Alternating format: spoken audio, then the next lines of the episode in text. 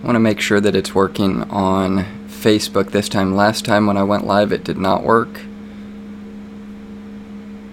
Okay, yep, and it looks like we're live, so that's good. All right, so what's up, everyone? Welcome to Talking Christianity Apologetics. My name is Josh Gibbs, and tonight, uh, well, rather this afternoon, we've got Randy Krakowski on with us again. And uh, in this episode, we're going to be de- debating the origin of morality. So this should be a fun debate. It should be a good debate, um, and you should be familiar with Randy. But um, he's going to take the position uh, that he's going to explain. It's it's um, um he is a, a, self-proclaimed atheist agnostic, and I'm going to give him the chance to kind of explain what that means and uh, what his story is as far as converting from or deconverting from Christianity to the position that he holds now. Uh, so stay tuned with us, and we will.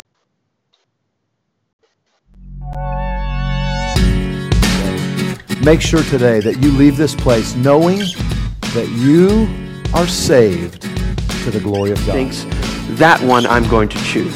If you believe that, friends, you don't know the gospel. Is that the wonder of the cross is that no one gets injustice. If you if you end up under the wrath of God, it is because you've rejected his provision for you and you are justly punished for your sin. I think to what the scriptures teach. I think the Bible does teach that God desires the salvation of all men, and he has provided uh, for uh, the, the salvation of all men. And therefore, anyone who, who ends up under the wrath of God, it is because they have rejected his provision for them. And they are justly punished for their sins question that seeks to provide an answer to this question For whose sins did Jesus die? The extent of the atonement asks the question For whose sins did Jesus die? There are only two answers, two possible answers to that question. Either Jesus died for the sins of some people, or Jesus died for the sins of all people.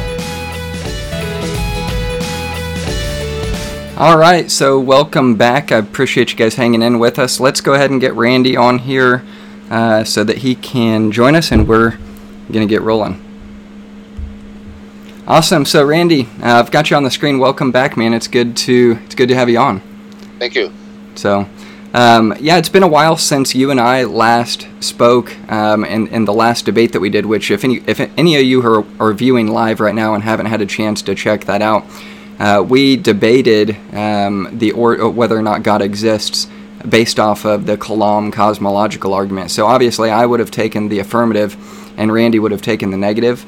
Um, and that was a really good debate, um, and I think that's part of the reason why we wanted to do this debate here tonight. I picked the last topic, and uh, Randy picked tonight's topic, uh, which is going to be the origin of morality. I'm going to take the position, obviously, that uh, morality comes from from uh, God, specifically the God of Christianity, and, and Randy will take the position um, that it doesn't. So that will that that's going to be a fun debate. We've kind of been going back and forth on uh, Twitter a little bit, and we, he's brought up some good points, and uh, hopefully we'll have some counter arguments for those that are worthy of your time to watch and listen and consider. Um, and obviously, when you have conversations like this, it's like um, like Randy and I were talking before, it's like, you know, at the end of the day, sometimes you get back into this kind of a circular conversation. And um, I, I, don't think that we're going to end up doing that, but I think it'll be worth your time to stay with us and to listen to it and to share it and to like it and all of that good stuff. So, uh, before we get rolling, and I give you the kind of the format for what this is going to look like, I want to give Randy a chance. Um, for those of you who, who may not be familiar with him from our last episode, uh, just to kind of explain a little bit about who he is, what his deconversion from Christianity looked like, uh, what he's doing with his website now, and uh, why it's so important to him to interact with Christians um, online when it comes to the conversation about God. So, Randy, if you could just uh, kind of tell us all, everything that I just mentioned there, starting with who you are and what your deconversion looked like, and and uh, whatever else you want to share with us. Yeah, thank you. So, um, I was raised here in uh, Buffalo, New York, uh, Roman Catholic, strict Roman Catholic. Uh, from they call them cradle Catholics, and I moved to Maryland, uh, so right into the Bible Belt a little bit, top of the Bible Belt, 1996, right when my first son was born, and my Catholicism waned a little bit. Um, it, you know, it kind of became more cultural as I got into my teen years. But when I was in my early 20s, I moved to um, to Bethesda, near Bethesda, Maryland. I worked for a video game company called Bethesda Softworks. Any gamers would know that name. Um, and I started listening on, on my 40 minute commutes about um, Charles Stanley and Hank Hanegraaff and Chuck Swindoll, and, and uh, it's kind of like kind of struck me. I was drawn to it a little bit because I, like I said, I've been raised in a very religious household, and it, I um, listened to, to these guys talk, and it's like, wow, wow, there's something. This stuff's defendable. It's defensible. You know, so that piqued my interest. So later on that year, I, I quote unquote gave my life to the Lord. So from '96 to about 2015, I would say that I I got um, not only became a Christian but got really involved in apologetics. Um, just one of those people that always was interested in the truth. I, I always tell people I followed the truth no matter where it led. If it led to Buddhism, I'd be a Buddhist. If it led to Mormonism, I'd be a Mormon. But I always wanted to keep. I just had a hunger for truth and figuring things out. Um, so it's, it's, always been in my nature. I, I, can actually go back to my grandfather and my father. We always were into, even though I'm a, I'm a software developer, but I was always into figuring things out mechanically. I always work my hands when I'm not at work doing software development or, or website development. I'm figuring things out. So I was always I was always searching for the truth, and um, raised my kids for the most part. My oldest is now 24. So from 1996, almost 20 years, uh, a, uh, I would call myself a Protestant. Um, fundamentalist Christian, evangelical Christian, and it started in Maryland in, in, in a part of the Bible Belt. So fast forward to 2015, I started remodeling my house to get it uh, um, uh, put up for sale, and I had a ton of work to do. And I said, you know what? I got a ton of work to do in this house. My kids have beat the heck out of it for, for 15, 16 years. I'm going to start listening to music. I got hours and hours, 80 hours worth of work. I'm listening. I said, you know what? My my three boys. My youngest is a is a is a is a Christian. My oldest pretty much is. He's he was never really zealous about it, but my middle one was an atheist. My wife and my middle one were kind of atheists. So I said, you know, what would the Lord have me do? Um, if I'm going to, you know, spend hours doing this instead of listening to music or whatever, how about I, I kind of do research on atheism and and start to understand arguments and where they're coming from, so I can reach my my son and my wife, my middle son and my wife, if they ever have objections to this. Um, you know, if they're because they they pretty much self proclaimed atheists. My, my middle son, as much much as he could as a teenager, said, "Dad, I really just don't. I'm just not buying it. The whole story's kind of sketchy." And I, of course, as a Christian father, I was kind of upset. I'm like, you know, who are you to tell me I'm, you know, 35 years old. I, am older than you are. Um, you know, obviously, if it was false or something, I would know about it. So, regardless, I figured the Lord have me kind of just um, do research and, and, be equip myself to, to come up with the best response to an atheist wife and to an atheist uh, son. So fast forward 9, 10, 12 months, I'm, I'm, remodeling my house. I'm listening to every debate I could, every every um, podcast, every debate, and I it, it kind of started chipping away. Just arguments, you know. I always was taught and listened to apologetic Christian apologetics. It's like it's almost like a slam dunk argument um, you know, obviously, just look at the trees. There's there's designer. Just look at DNA. Just look at a, a, cell. But as I'm listening to these debates and that, and as as the the top theologians are going against the top scientists, I'm not hearing convincing arguments from the theological side. And the more research I do on it, I see that theological um, arguments are kind of falling apart. They're more wishful thinking. They're not so I started talking to my a good friend who was a youth pastor. Um, I started talking to my current pastor at my church, and he said, well, "What are you What are you trying to say?" They both kind of was funny because they both kind of had the same conclusion. They said, "What are you trying to say? Are, are you trying to say they're lying? That they're or being dishonest?" And I, I'm thinking, like, you know what? Based on what I'm hearing, whenever I follow up on something, whenever something's contested in a debate, and I go and do research on it, I, I find out that they're using a quote from Darwin that that's that's been that was had sections omitted or it's out of context or it's from a like a, a Ken Ham website, some kind of like uh, Kent Hovind, Ken Ham like pseudoscientific website. Like you know, there's this is kind of annoying. So that's when I started, and I think it was 2018. I started um, documenting all this stuff, and I said, you know what, this is a bunch of garbage. I'm kind of tired of, of all these half truths and, and a lot of these projects are on the radio and, and are doing debates and that, like the William Lane Craig Sam Harris debate. I think they both got paid like twenty five thousand dollars to do that debate at Notre Dame. I said, you know, this is ridiculous. Um, I don't, just don't understand how these people can get away with this for you know um, doing misquotes and half truths and, and fudging science and uh, showing um, different conclusions than what the actual scientist had had said concluded. So that's that was kind of where the website was birthed. I started documenting this like in a Word doc, and then eventually I said this has to be a website at some point. Um, you know, this is this is nuts. And so that's that's where lyingforjesus.org um, came because it's it's basically people in my this estimation, trying to protect their investment. They've put their life into something. They've gone too far. They're in it with both feet, and instead of saying, you know what, time out. Some of this isn't isn't adding up. They they kind of double down and say, you know what, I can find a, an old scientist from the 1800s that will support what I what I think. I can I can find this website, Answers in Genesis, that can support what I think. So that site now is is a I think it's uh, seven or eight uh, famous apologists that have lied about different things, whether it's their credentials, whether it's about evolution, whether it's about uh, homosexuality. They basically just lied about things. And then just this past week, I launched a new section called Evidence Based Memes. And what that's doing is that is basically a popular meme. I'm going to take one, one a month and I'm going to put a meme up that is circulating around the internet that, that people may or may not have seen, and I'm going to document the validity of it. And I, I did one um, I launched it. I think uh, just th- Wednesday or Thursday. I launched one. We can talk about that later if we if we ever get into it. But that's it's the website's probably going to have that feature now, like evidence based um, memes, because people are, circulate these memes and you know, do you know if they're true or not? So that, that can get annoying if it's if it's a kind of like a Christian propaganda or atheist propaganda type of meme. To me, that's annoying because you're still not getting the truth when you have that kind of stuff.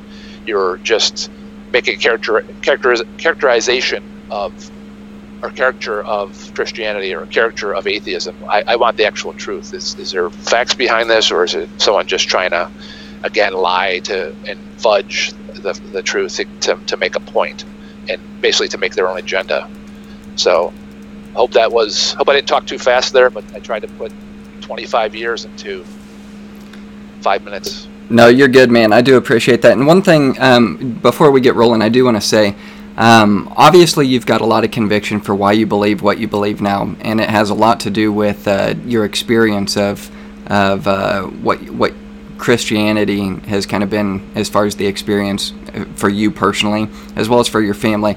And and when it comes to this website, you and I had talked the last time about um, kind of what the purpose of it was. And, and I had asked you, you know, like, do you think that this disproves Christianity? And, and your response was, um, I mean, are you the guy who messaged me um, about whether or not this disproves Christianity? Because you, you had told me there was somebody when you and I had that conversation um, that literally had brought that up with you so recently that you thought it might be me, which it wasn't. Um, but but um, obviously the website's not uh, presupposing or supposing that it provides evidence to show that Christianity isn't true, but to you it, it, it shows um, kind of the, the backside or the hypocrisy of Christianity, of which, um, you know, it, I think that it's good for people to look into this stuff and see whether or not um, it's true or whether or not it's false. So um, that would be my perspective on it. But if there's anything that you want to piggyback on that before we jump into kind of what the structure for our debate is going to look like, let's let's hit that first. I guess the, only thing I could say would be that um, if if Christianity is true, or if a version of Christianity is true, it's not true for the reasons that these guys that that popular theologians are, are saying. It's not true because it it's a it's a defeater or an answer or a valid opposition to biological evolution.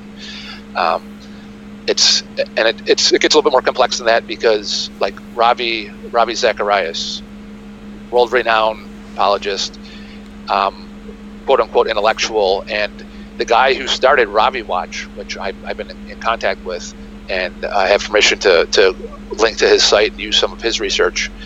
Um, he he was convincing um, atheists. He had converted atheists in the past, and, and and even this guy, I think his name is Stephen um, if you ever go to RaviWatch.com, it's it's it's it's pretty amazing um, how he's fooled millions of people into thinking that he has doctorate degrees and and he's a doctor of, of philosophy and theo, you know theology and things like that. And he studied under a great physicist. None of it ends up ends up being true. He's actually gotten to even more problem now. He he was having a kind of like a a, a, a sexting affair with a woman in her congregation that he um, is, is, denying, but then she showed the actual evidence um, of the, their conversation, stuff like that, and he threatened suicide if she came out, all this stuff. But anyway, it's so he what, what got Steve to to uh, start RaviWatch.com was he he he heard Ravi's um, arguments and said and and he looked at Ravi's credentials and said this guy has you know years and years of studying. He knows all about this stuff. There might be something to this Christianity thing. But as he dug deeper, he found the arguments really didn't hold water, and then he found that Ravi really didn't have degrees. So there's there's this form of Christianity that is kind of like uh, evangelizing a secular world for the worse, and the tactics they're using, I think, need to be exposed. So I guess to, to put it in a nutshell, if there's a version of Christianity that's true, it's not the version that these these famous theologians that are on the radio and on TV today are are espousing. Yeah. Um, and I'll say this. I'll say this, kind of as, as my last comment before we jump into it. I don't think that um, any, any Christian um, would would obviously espouse that we live perfect lives, or or like we're not hypocrites, or that we don't have certain things about our lives that. Um, I mean, in, in in my opinion, you know what? I'm I'm a sinner. Uh, there's there's so much about my life that is not perfect. There's things that I've lied about. There's things that I do that are not good. Um, and obviously, those those are things that can hurt your testimony as a Christian. But um, I, I, think at the end of the day, that what we're espousing for when it comes to um, what we believe in is is not hinged off of the credibility of our own witness, but the witness of Christ. Um, and so, with that said, I want to put the format for um, for what the debate is going to look like up on the screen for you all. It's going to be 25 minutes each for Randy and then for myself to lay out our personal position and address any supposed issues with the opposing view. Then we'll transition to 10 minutes of cross examination each after we do our introductions. That'll be followed by 5 minute rebuttals, and then 7 minutes open dialogue before we go to 3 minute closing statements each. Uh, so let me ask you, Randy, would you like to go first or second? And uh, I can get the timer up on the board for our first um, 25 minutes? Actually, I probably would prefer to go first because uh, my fear is that I'm going to be too consumed with with responses to your your opening that I'm not going to get through mine or something. Okay. So I yeah, guess to save me to save me from myself. Okay, you got it. Let me get the timer up here, and oop, 25 minutes.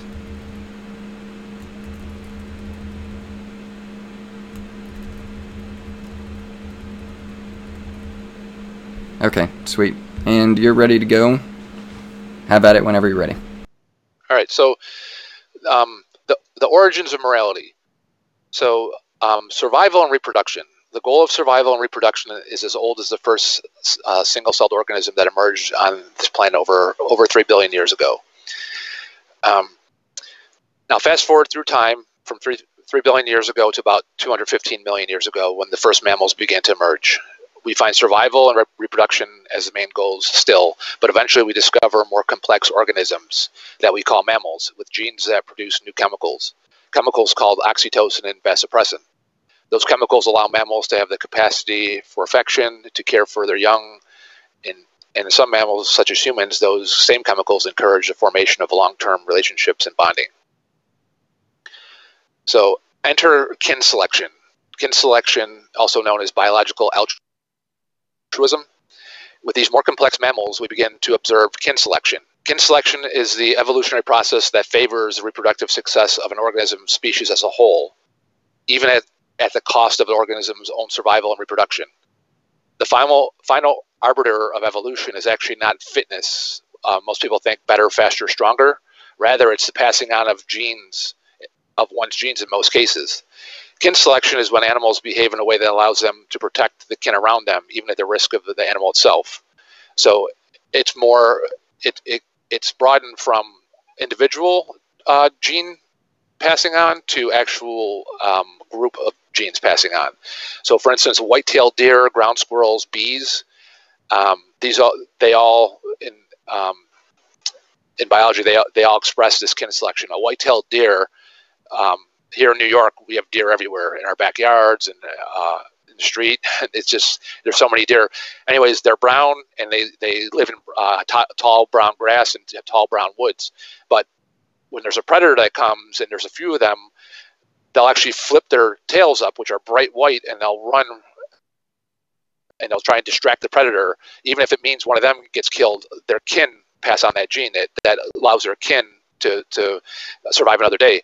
Uh, ground squirrels, same, very similar. They have uh, bright tail undersides. They also emit like a screech. Um, even if the predator doesn't see them first, they'll actually emit a screech, and they'll they'll um, they'll uh, draw the predator to them and sacrifice themselves. Uh, bees actually disembowel themselves. They'll for in the interest of the hive, they'll actually go and, and disembowel themselves and sting someone and, and, sacrifice their lives to, to save the hive so that genetic information is passed on. Um, if a behavior saves multiple of its kin, more genetic information of that species gets passed on. Kin selection also happens with insects. As I, as I mentioned before, some insects like bees and that are born sterile. Their only purpose is to protect the kin so that they may pass on genetic information. Through time, these genes in mammals do things like um, or uh, I'm sorry, through time, these genes result in mammals doing things like sharing food with one another, gathering for safety, rearing young together, building communities and relationships together, and this induces compassion, sympathy, empathy, guilt, and even love. Um, in his book, The Moral Animal, author and professor of, of science and religion at Union Theological Seminary, Robert Wright, notes that if one ape receives even a single gene mutation that allows it to love its offspring more than other apes. You may not notice it in a single generation, but if that gene provides just a slight survival advantage over other apes' offspring, that species um, of that species, more importantly, that genetic information is going to continue to thrive. Over time and generations, that population of apes is going to be slightly more compassionate than the population that came before it. Likewise, with humans, we we do good for one another, like saving someone's life, even if if uh, we don't know the person. It's innate within us by way of natural selection and effort to pass on genes of our species. In early humans, spreading genes meant working to, with your neighbors, having a sense of which behaviors were acceptable and which were not. Speaking of early humans, um, Stony Brook biology professor George C. Williams says if an individual who maximizes his friendships and minimizes his antagonisms will have that individual will have an evolutionary advantage. Selection will favor those characteristics that promote optimization of personal relationships. And then Robert Wright again goes on to say animals, including humans, often execute evol- evolutionary logic, not via conscious calculation, but by following their feelings, which can often lead to logical executors. One example would be when you when you see a person with their hands full at a store, you, you go and you, you get the door for them, and you don't ask yourself, wait, do they have genes that I would like to see passed on in our species? You just you just act on it. Um, it's it's built with, within our within our DNA. Now, in the last century um, or two, as we advanced technologically, we built up upon cooperation, working together and maximizing well-being of others, helping all of humanity instead of just our kin, reducing harm as much as possible for as many people as possible. This is why our morals are so strikingly similar to one another, regardless of our situation and our religious view. A Buddhist would hold a door just like a Christian would, just like a Muslim would, just like an atheist would. Um, and then eventually, as human communication and reflection became more advanced, ethical theories were formulated that turned care for others into universal principles. As the pol- as in the policy that morality is based on, the rights of all people and the consequences that affect everyone uh, Patricia Churchland, professor of philosophy at University of California, summarizes like this Moral norms are shaped by four interlocking brain processes caring, recognition of others' psychological states, learning social practices, and problem solving in a social context. Hence, the origins of morality are both neural and social. Attempts to improve society by making more it more responsive to people's needs should consider all these processes it's not a coincidence that the more complex a mammal is, the more rational that species is. Um, the more rational that species is, the more able it is to adhere to moral norms. Um, and it has the ability to often reason out what the moral thing is to do in a given circumstance.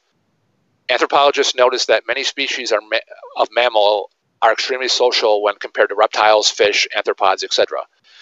Uh, mammals feel angst when they are separated, they groom each other, they console each other, they uh, they grieve the death of close individuals, they share food, they hunt um, in a concerted fashion, and they cooperate in defense. And this is all mammals. Uh, it's not even speaking of humans at this point. We're talking about you know lower primate mammals. Scientists attribute this to uh, unique warm-bloodedness. Gram for gram, warm-blooded creatures have to consume 10 times as many calories as cold-blooded creatures due to, to endother- endothermy, basically their warm-bloodedness. Um, the environmental pressure of having to catch and consume that much food also caused generations that survived to possess scaled-up intelligence the learning mechanisms that evolved from reptiles have been scaled up as they have evolved into mammals. And if you look at evolutionary, it, it goes, you know, single celled organisms into fish, into amphibians, into reptiles, into mammals, um, which we are now. Um, just for anyone who, who, if I'm talking too fast. Um, so the learning mechanisms evolved from reptiles that have been scaled up as they evolved into mammals. What this evolved into is the learning part of the brain called the cerebral cortex. It's a six layer structure that mammals have that non-mammals do not have. Um, it can get larger as and larger as the species evolves. In order, um, in order for one to make the most of the cortex, it has to be born at a very immature age and take a long time to mature. Um, thus, thus it, it, lends itself to feeding the cortex and allowing the cortex to develop. On average, it takes 25 years for a human cortex to fully develop. And anyone who has teenagers at home will, will understand this. Um, that it that their brain is in a very strange state. They're they're physically big enough to be responsible and to protect themselves, but mentally they're kind of that that cortex isn't developed yet. Um, anyone who's pre 25 or has kids pre 25, that that teenage year uh, span is very very uh, you know testing. Um, so this long maturity requires mammals to take care of their young very closely. It allows uh, social bond in the species from birth. It also pressures um, the scope of the species to expand from the me to me and mine mentality. This is what causes sociality. Um, you don't see this in reptiles, amphibians, etc. With non-mammals, the parents are normally long gone with the exception of a few reptiles and amphibians, they kind of lay the eggs. They kind of, once they're hatched in that, they kind of take off on them. It's mammals that rear their young and stay with them a long time. Um, enter exaptation. Exaptation, E X A P T A T I O N. Um, many people might not have heard of it. Uh, the uh, Mother Nature, as she often does, she takes an old mechanism and repurposes it. So this is called ex- exaptation. Feathers are a classic example. They were initially a genetic mutation that's that stuck because they're beneficial for thermal regulation, aka keeping warm. But later, due to environmental pressures, they gradually proved useful for flight. With mammals, as I mentioned, we see the ex- existence of oxytocin and vasopressin. They emerged as useful for mother infant bonding initially. However, they further evolved into pair bonding between mammalian parents. They are responsible for sociality and pair bonding. How women now see men is an exaptation of how they initially saw their infants, and how men see women is an exaptation of, of how men viewed uh, women. Or I'm sorry, um, how how I'm sorry, uh, how men see women is an exaptation of how they viewed and were attached to territory and property. The functions of vasopressin include um, promoting pair bonding, territoriality, uh, selective aggression toward mating competition, Oxytocin triggers uh, uh, uh, maternal behavior, promotes pair bonding, reduces vigilance of, of, of unfamiliar mating competition in loving primates, and promotes cooperation between unrelated humans. These and other chemicals are responsible for doing a fundamental work of sociality and making us bond and attach and want to help one another. And then the, the last part of my intro is um, enter social cooperation. Humans species that thrive in our capacity. I'm sorry, there's an echo. Um, enter social co- cooperation. Humans are the kind of species that thrive on our capacity when we have a cooperative endeavor. If if we didn't, we would have already died out, and we wouldn't be here discussing this. The environment of this planet favored the survival of those who were compassionate and cooperative. Um, experiments have been done with toddlers. They have even been seen to they've been observed to favor friendly puppets over mean puppets. They will even help individuals that drop their keys when their hands are full. Um, a toddler will actually pick up them and try and hand them back to the individual, even if the individual is a stranger. It's not an aunt or uncle or parent. We see the same exact uh, behavior in chimpanzees and bonobos, who also have pro-social moral tendencies. Um, and what that is, you, you um, morality is you know a sense of right and wrong, a sense of fairness, a sense of equality, and how I how I have uh, morality defined is um, it's a system of ideas about right and wrong conduct. It's a navigation of a species to discover what's in, it's best own interest. Um, all you need for a moral system is a desire to do good, a goal of good, and understanding what what good is. Um, when we assess a moral valuation of something, it's the consequences of an action with, and in, in this case, in humans' case, the goal is well-being. Uh, whether you're religious or not, if you're secular or religious, your your goal is still going to be well-being. Um, and morality has to do with not only behavior but also intentions. Um, well-being well-being is a standard for mor- morality, and survival, equality, autonomy are building blocks and a guide to morality. I would also, I guess I would also add liberty. So survival, equality, liberty, autonomy are building blocks and a guide to morality. And I just wanted to play that one video, um, just so this doesn't sound. I know I, I kind of like drink out of a fire hose. I I put two weeks of thought into you know seven minutes, but um, I just want this want this to sound like it's something out there that's you know strange. Um, this, I think this video it's two and a half minutes. If I still have two and a half minutes left, I can uh, I can show this video that it's uh, capuchin monkeys and they're obviously they're not human. They don't have what a religious person would call a soul. They don't have they're not uh, um, endowed with some kind of you know soul or soulment or a supernatural bent. They don't recognize Jesus. They don't recognize Muhammad. They don't recognize Lord Krishna. Uh, but yet they still have a sense of fairness. They still have a sense of morality. They have a, still have a sense of navigating what's right and wrong in their species, what's fairness, what equality is. So um, I can play this video whenever we're ready. Yeah, you got it whenever you want to. If you're sharing your screen, you should be able to do it anytime.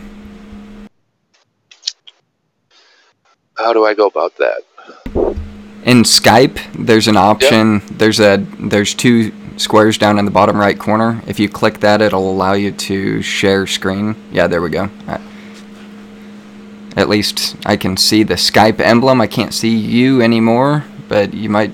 You're definitely doing something. All right, I think I think we're good. Um, not yet. I, we can just see the Skype emblem. Yeah, no, I, I, didn't. I didn't open it yet, but oh, oh okay. I'm successfully sure. Oh, I see. Sweet. Yeah, yeah, yeah. Whenever you're ready, then. Can you hear that and everything? No, I can't hear anything, and I can't see anything either.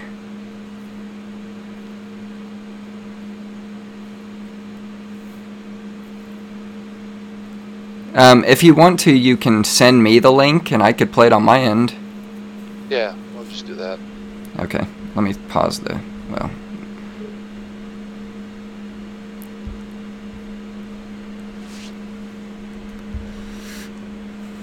Is it on YouTube, I take it? Yeah. Okay. Let's cancel that. I'll go back to.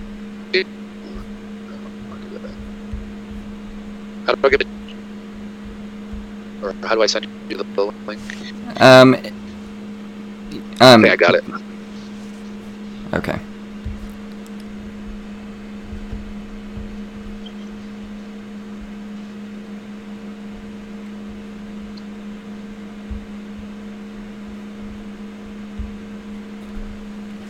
Okay, for those of you who are watching, sorry about that. We're gonna, I'm gonna try to get this up. And what minute mark do I go to? You can play the whole thing. It's like two and a half minutes. It should be pretty fast. Alright, give me just a second. I'm gonna start this over and share the screen with you folks watching at home.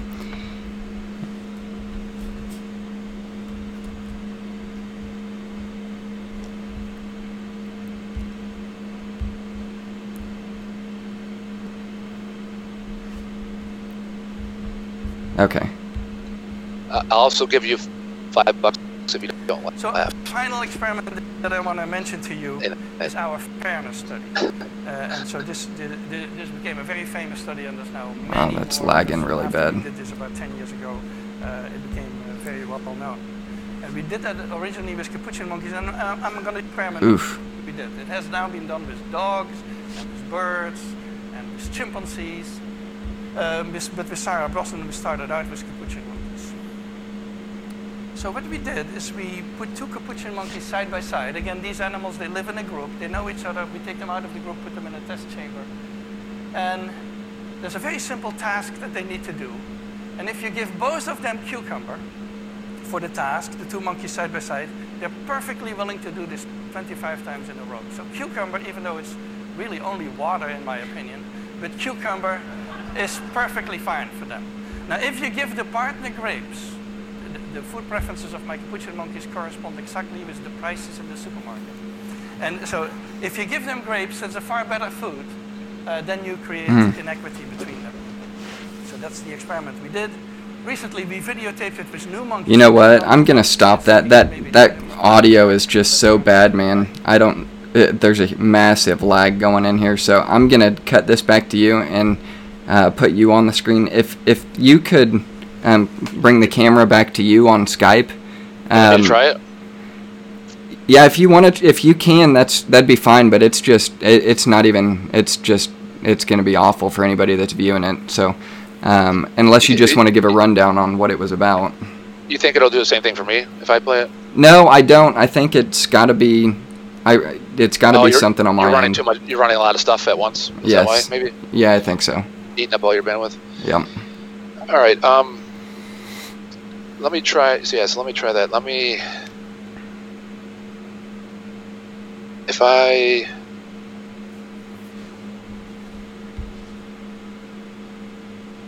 Okay, so if I go back to those boxes, I choose Chrome tab, share. Let me know if this works. Yep, we've got it. Okay, you're good.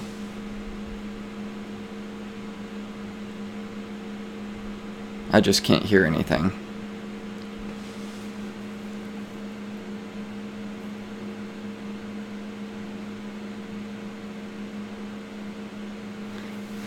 Yeah, we can see it, we just can't hear it, Randy.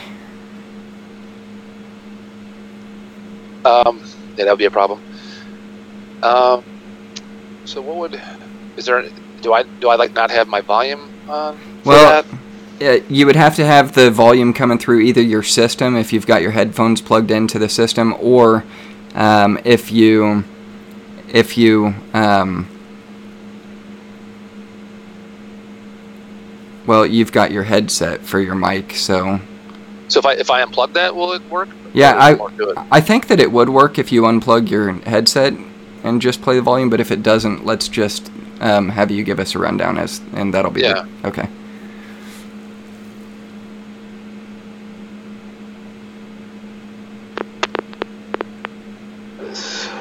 Yeah, that's working. So, a final experiment that I want to mention to you is our fairness study. Uh, and so this, this, this became a very famous study, and there's now many more because after we did this about 10 years ago, uh, it became uh, very well known. And we did that originally with capuchin monkeys, and I'm going to show you the first experiment that we did. It has now been done with dogs, and birds, and with chimpanzees, uh, but with Sarah Brosnan, we started out with capuchin monkeys. So what we did is we put two capuchin monkeys side by side. Again, these animals, they live in a group. They know each other. We take them out of the group, put them in a test chamber. And there's a very simple task that they need to do. And if you give both of them cucumber for the task, the two monkeys side by side, they're perfectly willing to do this 25 times in a row. So cucumber, even though it's really only water in my opinion, the cucumber is perfectly fine for them.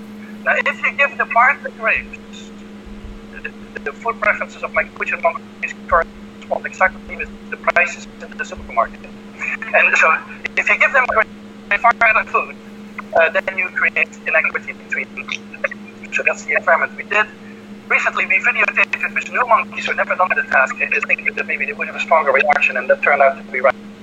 The one left is right.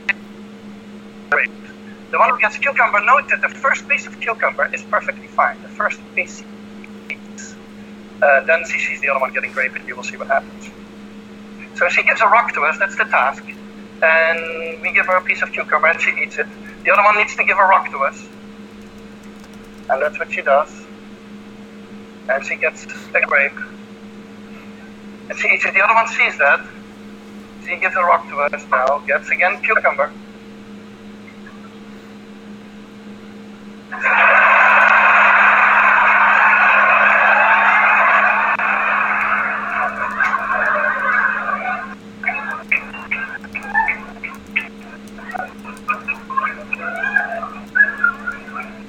She tests her rock now against the wall. She needs to give it to us. And she gets cucumber again.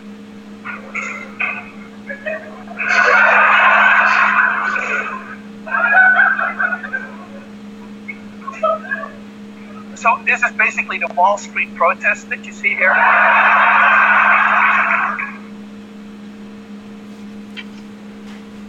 Yep. So that that's it. Um, Okay. So I just wanted to um, back to. Guess I can stop sharing. Yeah. So that I just wanted uh, that kind of ties in my intro. I want to show that that that sense of fairness, equality, liberty. Can we get your video back by chance? And I can't hear you either. Okay, I can hear you again, but we can't see you. Or at least I heard something. Um, can you hear me now? Yep, I can hear you, just can't see you yet. And Yeah, down in the bottom of, um, in the center, you should have a, um, a video button. There we go. There we go. Okay. yeah, sorry. The last time I used Skype was with you, so I, not, not a frequent flyer. Um, so I guess just to summarize, the reason I wanted to show that was it kind of tied in with my intro that that uh, the sense of fairness, uh, liberty, equality. Um, that's it's it's it's innate with, within uh, organisms, especially mammals. The more complex and the more sentient and sapient a mammal becomes, the more um, the larger sense of, of equality. And that um, we see that with, with lower primates. We see that with, with um, I even think some, some insects even, but obviously with humans being at the top of the of the uh, you know the food chain, so to speak, and with with those capuchin monkeys and that, you see. I mean, they, they were exhibiting virtually, you know, Homo sapien behavior at that point. They they the the one on the right was saying, "Listen," or on the left was saying, "Listen, you know, I'm doing the same task." At one point, you even see her like testing the rock, like, "Am I not? Did I not give you? Did I not complete the task?" You know, could kind of make an analogy to a workplace thing with humans. You know, I, I did the same amount of work. I, I deserve the same amount of pay. It's immoral to give me something different. So, long story short, that that sense of um, fairness and morality and right and wrong and, and equality is innate within within um, all organisms on this planet, at least, and especially as, as you get to complex mammals like ourselves. Okay. Awesome, man. So is that going to be a wrap for your introduction then? Okay, perfect. Let me get to my notes and I'll put the clock up for me. I'll have 25 minutes. And then I'll get rolling on my side.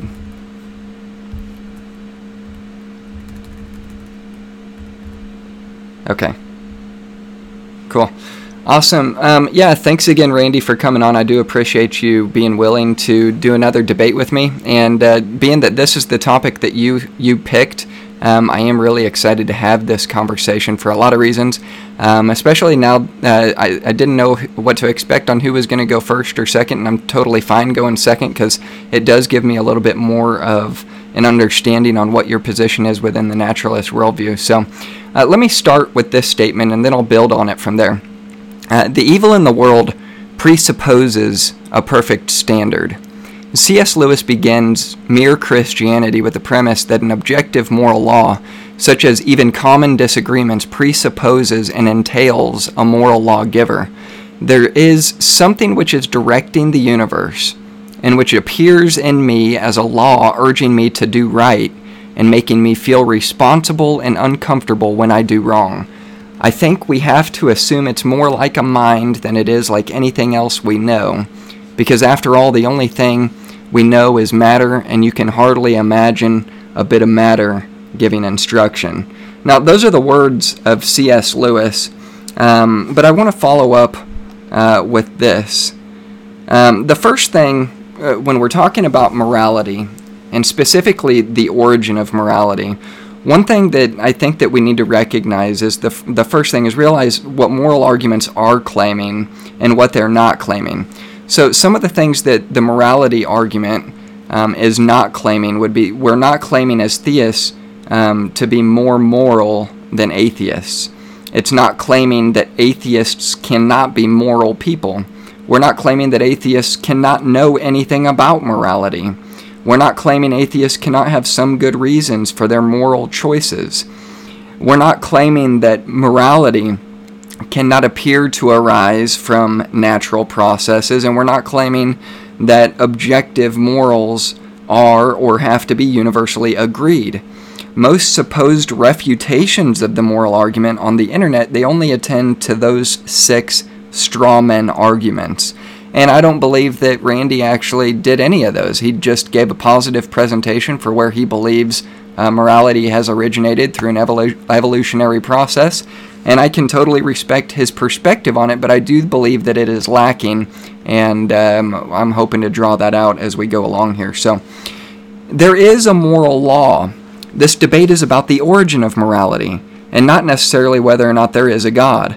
Since you all know that I'm taking the position of a Christian, I will presuppose the necessity for God in my argument, although I'll make a case that morality necessitates the, the existence of a transcendent moral lawgiver.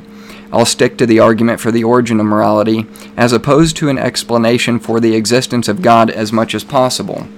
Now, since the Christian God is a moral being, and since humankind is created in God's image, a moral corollary of theism is that the ultimate duty of people is to obey moral law, having originated from the moral lawgiver, and is written in our scripture to be written on the hearts of all men. This law is absolutely binding since it comes from God. It is over and above any human laws. It is prescriptive and not merely descriptive, as are all laws of nature. Rewards and punishment await. Each individual life, like all of history, is pointed towards an end or a goal. Human moral actions have necessary consequences in how one adheres to the moral law, yet this adherence to moral law is not the basis of one attaining eternal life within the Christian worldview. Some modern theists minimize or even negate the punishment aspect of human destiny and hope that all might be saved or at least annihilated if unsaved. But traditional theists believe this is wishful thinking.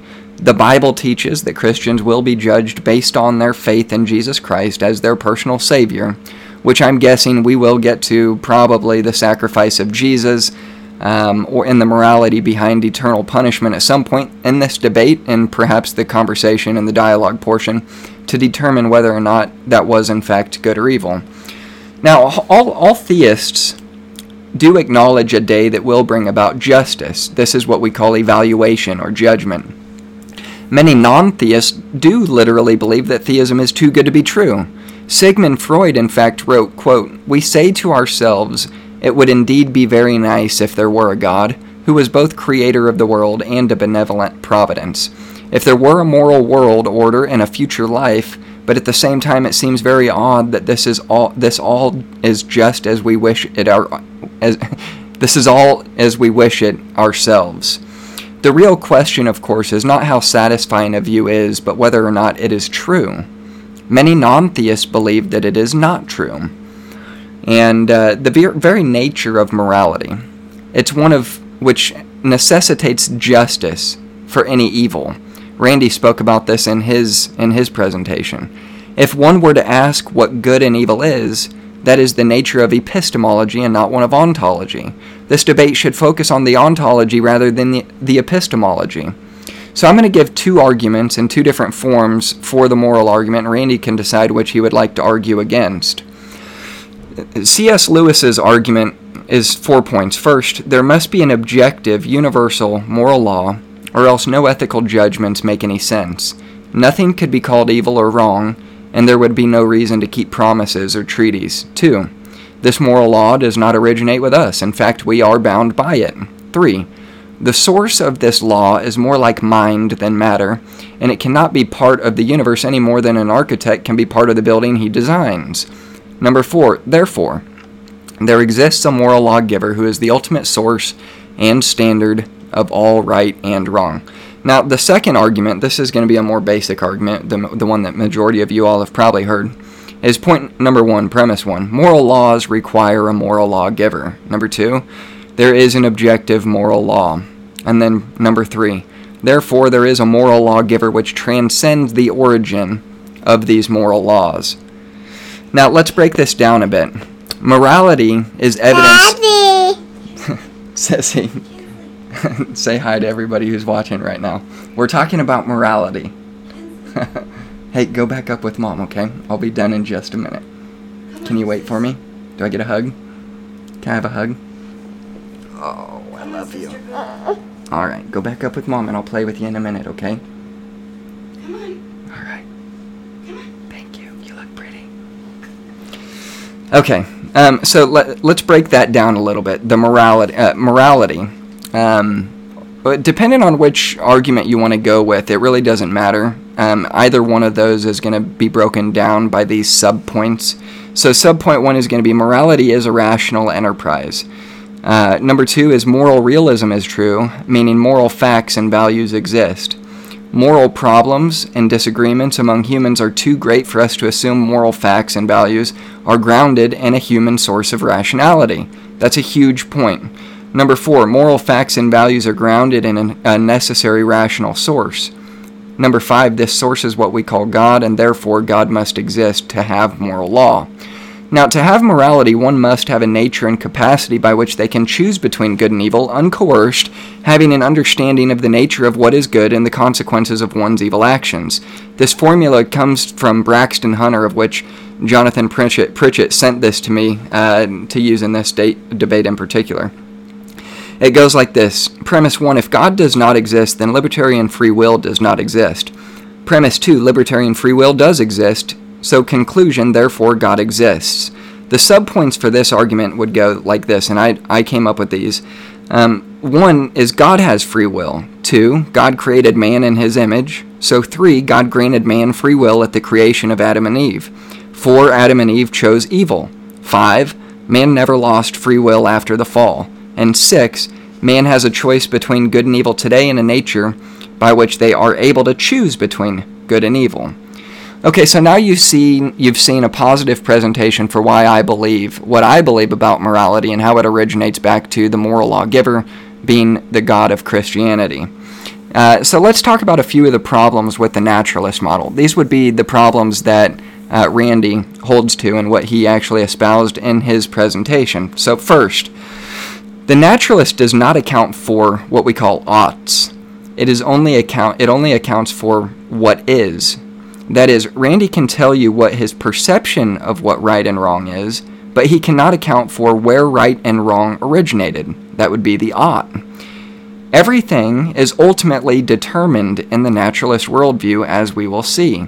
You have to have something outside of knowledge of what is right and wrong in order to determine whether or not these naturalistically, genetically determined molecules in motion have any grounding for determining what is moral, that is, what one ought to do.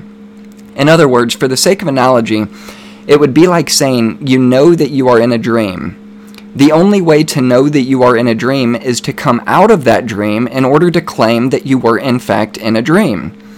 It's the same for your argument on the origin of morality within an evolutionary perspective. You have to have some grounds to establish the truth of this moral claim that is outside of the nature of the claim itself. You cannot do this within an evolutionary model if everything is determined by one's genetic makeup. You are only dancing to your DNA and have no way of stepping outside of quote unquote what is to determine what one ought to do. Now, the naturalist cannot account for consciousness or what Randy called sentience as it relates to the origin of morality.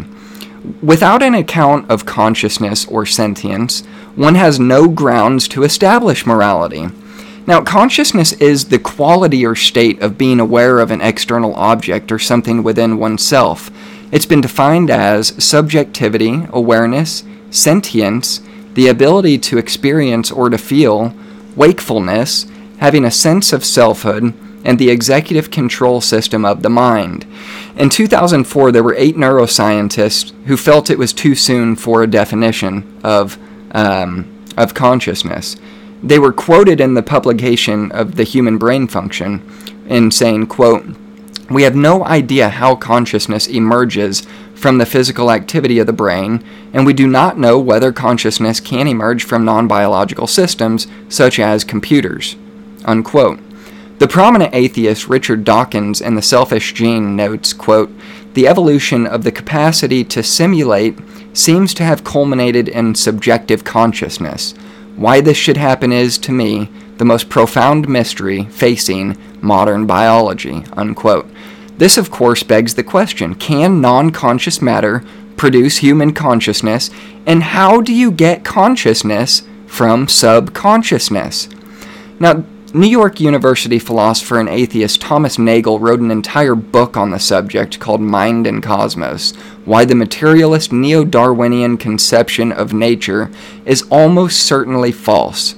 Though he remains an atheist, he argues that the theory of evolution is inadequate to account for the undeniable reality of human consciousness. If you would even take Daniel Dennett's approach and say that your consciousness is just an illusion, you would have to have some means by which you can step out and away from your consciousness in order to determine whether or not it is in fact an illusion.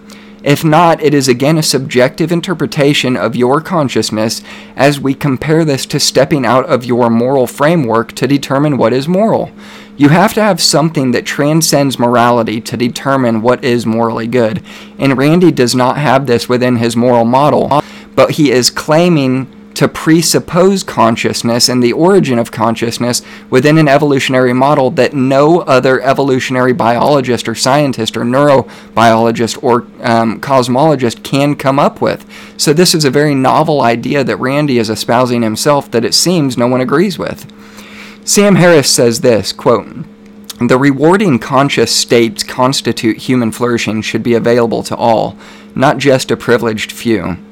It's an objective moral truth certified by science that we should seek, quote, the heights of happiness for the greatest number of people, unquote. And that's on page 28 um, of his book. That some conceptions of morality prevent many from flourishing, so there's a disparity between what some believe about morality and moral reality, human flourishing should be universal, unquote. But here's the problem with this Science does not establish for anyone that it's morally incumbent on them, as opposed to instrumentally useful, to endorse the flourishing of all. So even if Sam can come up with a moral code like Randy has, it does not establish the ontology of morality, just the usefulness of morality employed to societal goals. It can help specify means to achieve ends, given basic non instrumental values, but it cannot prescribe such values. To assert a basic moral imperative is to be gripped by a conception of the good, not to discover one's values in the fabric of the cosmos as we do elementary particles and natural laws. Now, if your thoughts and actions are determined by your DNA, then you have no reason to trust the very thoughts themselves, and certainly the grounds by which you can get any justice for evil, and thereby you must reject the evolutionary grounds by which one comes to understand what is and what is not moral. Evolution does not get you to morality. If anything, it only is descriptive of what you perceive to be reality and not prescriptive of which I, of course, of course, reject the premise that evolution is a tenable explanation for one, biology, or two, the origin of life, and by necessity, the origin of morality, having failed in its premise. Not only that, but Randy would have us believe his own version of the origin of morality, which is something that not even his own camp would agree on. You all don't agree with each other on, on either what is moral or the origin of morality.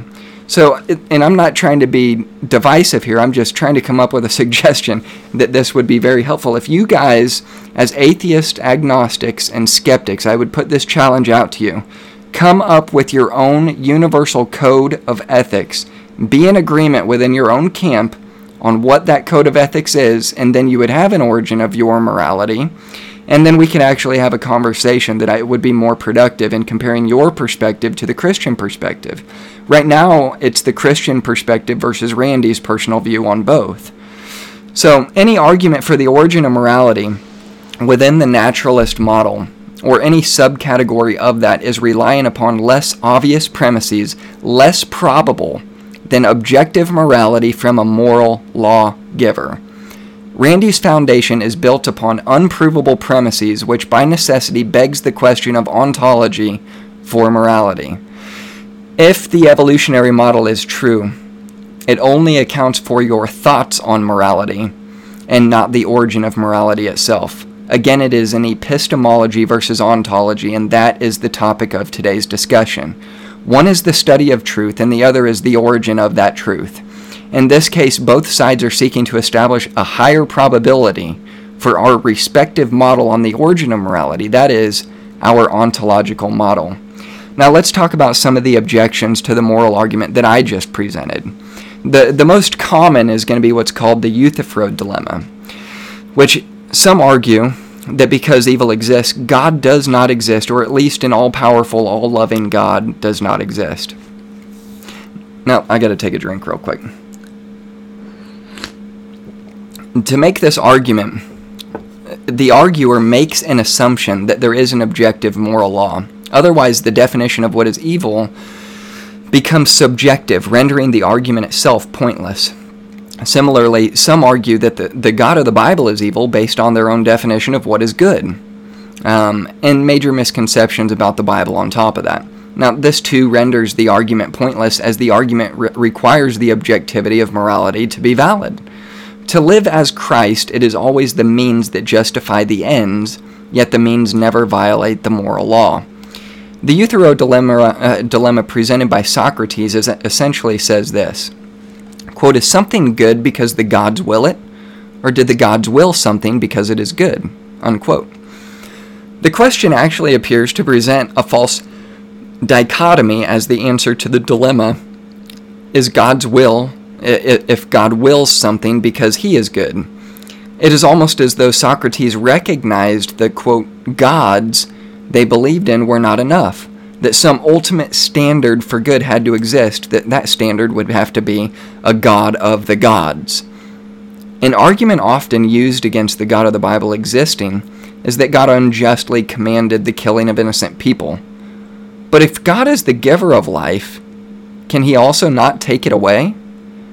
God cannot murder, he can take life away. But what makes that just? And in the case of examining events in the Bible where God does take life, it's necessary to take careful consideration for whether or not it was in fact good or evil. And we have to understand the fact that we would be sitting in judgment of whether or not God is in fact good or just or right in the actions that he takes to take one's life. Thereby, one would have to have a morality that exists outside of oneself to make a claim on whether or not God has in fact done something that is not good. Now, how can we come to understand how this is good if taking the life of the innocent, if, if he's taking the life of the innocent? And perhaps if, if we do have more time, or if those questions, those kinds of questions come up, we'll address those. The standard of good has to be timeless. For to be in time means to change. Good can cannot uh, evolve as society changes, since there's no basis to compare the good to. It would only be what is, not what is good or bad. If good changes, becoming better or worse, depending on popular opinion, there really isn't good or bad, there's just actions. But as we can see in everyday life, good and bad truly do exist, even if the lines are blurred in some instances. Now, let me briefly state a few points about morality in anticipation of some of the objections to the moral argument from the Christian worldview. Moral law is not of herd instinct. If it were of herd, uh, it cannot be of herd instinct, or else the stronger impulse would always win, and it does not. The moral law is not social convention. It cannot be because not everything learned from society is based on social convention. For example, math and logic are not based on social convention. The same basic moral laws can be found in virtually every society, past and present. Further judgments about so- social progress would not be possible if society were the basis of judgments. Morality would be the basis of judging moral progress and not the other way around. The moral law differs from the laws of nature. Moral law is not identified with the laws of nature because nature's laws are descriptive, which would be the is aspect, and not prescriptive, which would be the ought aspect. Moral laws tell you what the oughts are and not simply what the is is, if that makes sense. Factually convenient situations would be the way it is can be morally wrong.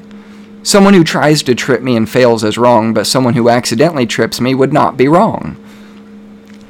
The moral law is not human fancy.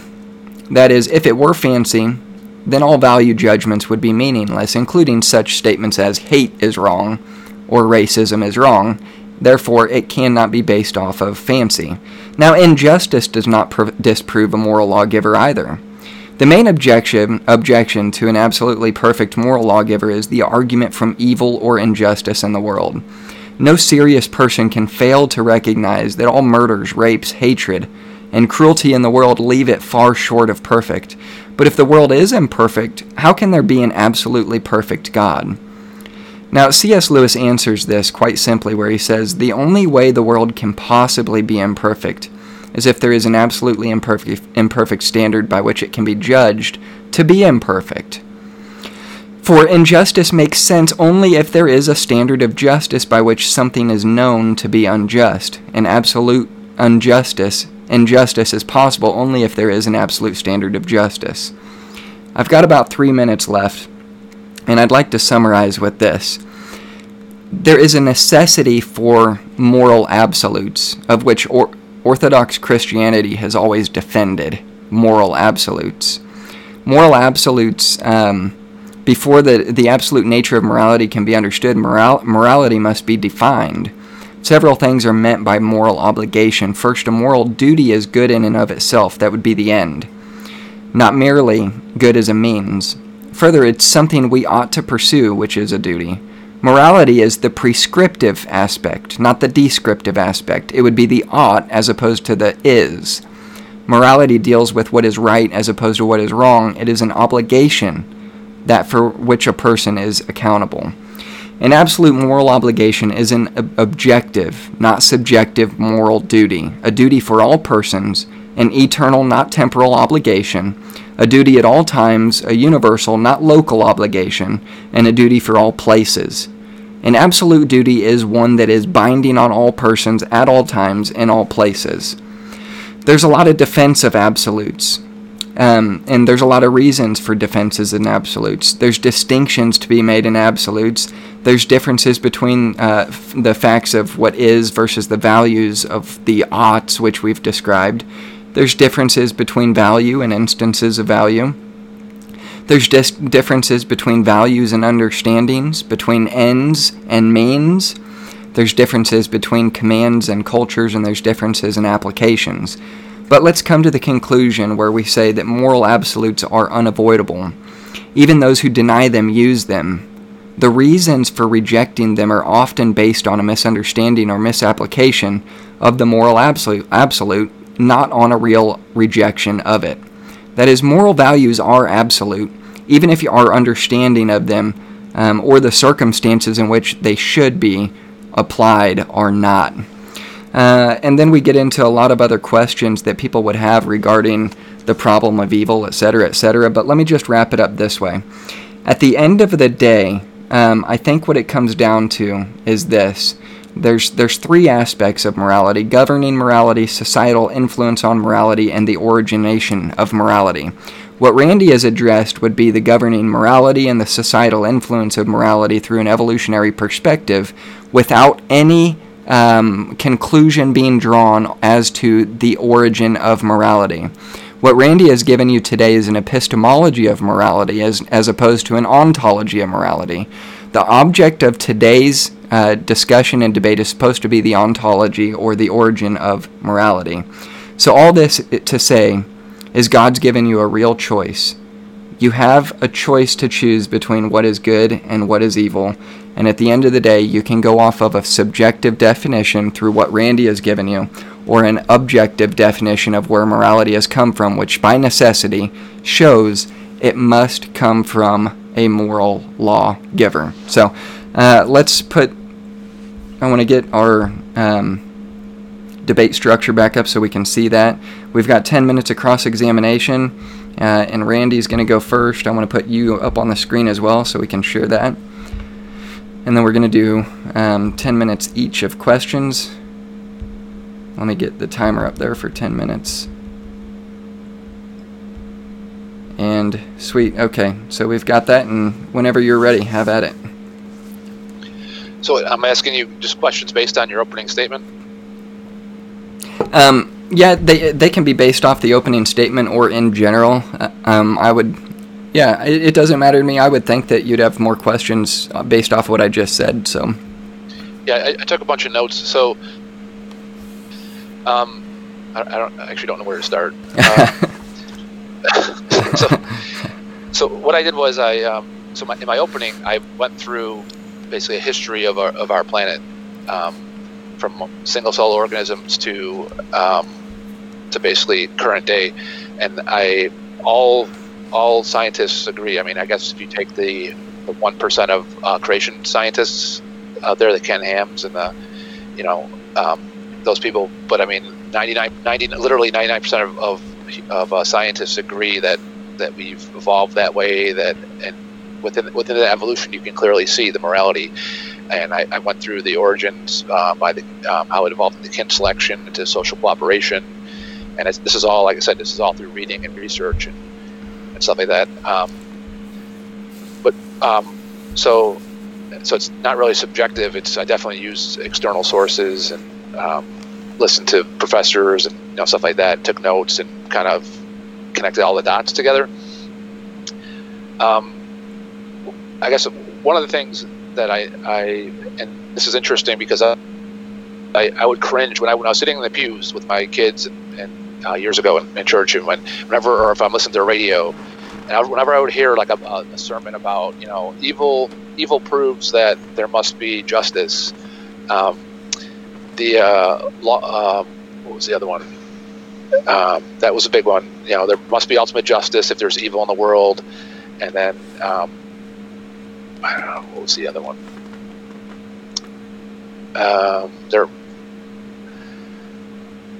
that, that, was the big one. So because I guess I've always and I always kind of cringe because I always thought back in my mind I'm thinking like no that's not proof for anything like um, someone longing for justice or willing to do something um, doesn't make anything true. So if I need to pay my rent at the end of the month and I go to a casino and I tell the, the blackjack guy, hey, this is my last 50 bucks. I have a $300 rent payment due. I have to win. I have to. It's the only way. I have to, like, he's going to look at me like I'm crazy. So when we want, you know, if we want something to be true, it never makes it true. So if, if there's an injustice that happens, an injustice happens, it doesn't mean that something's going to be balanced out in the end.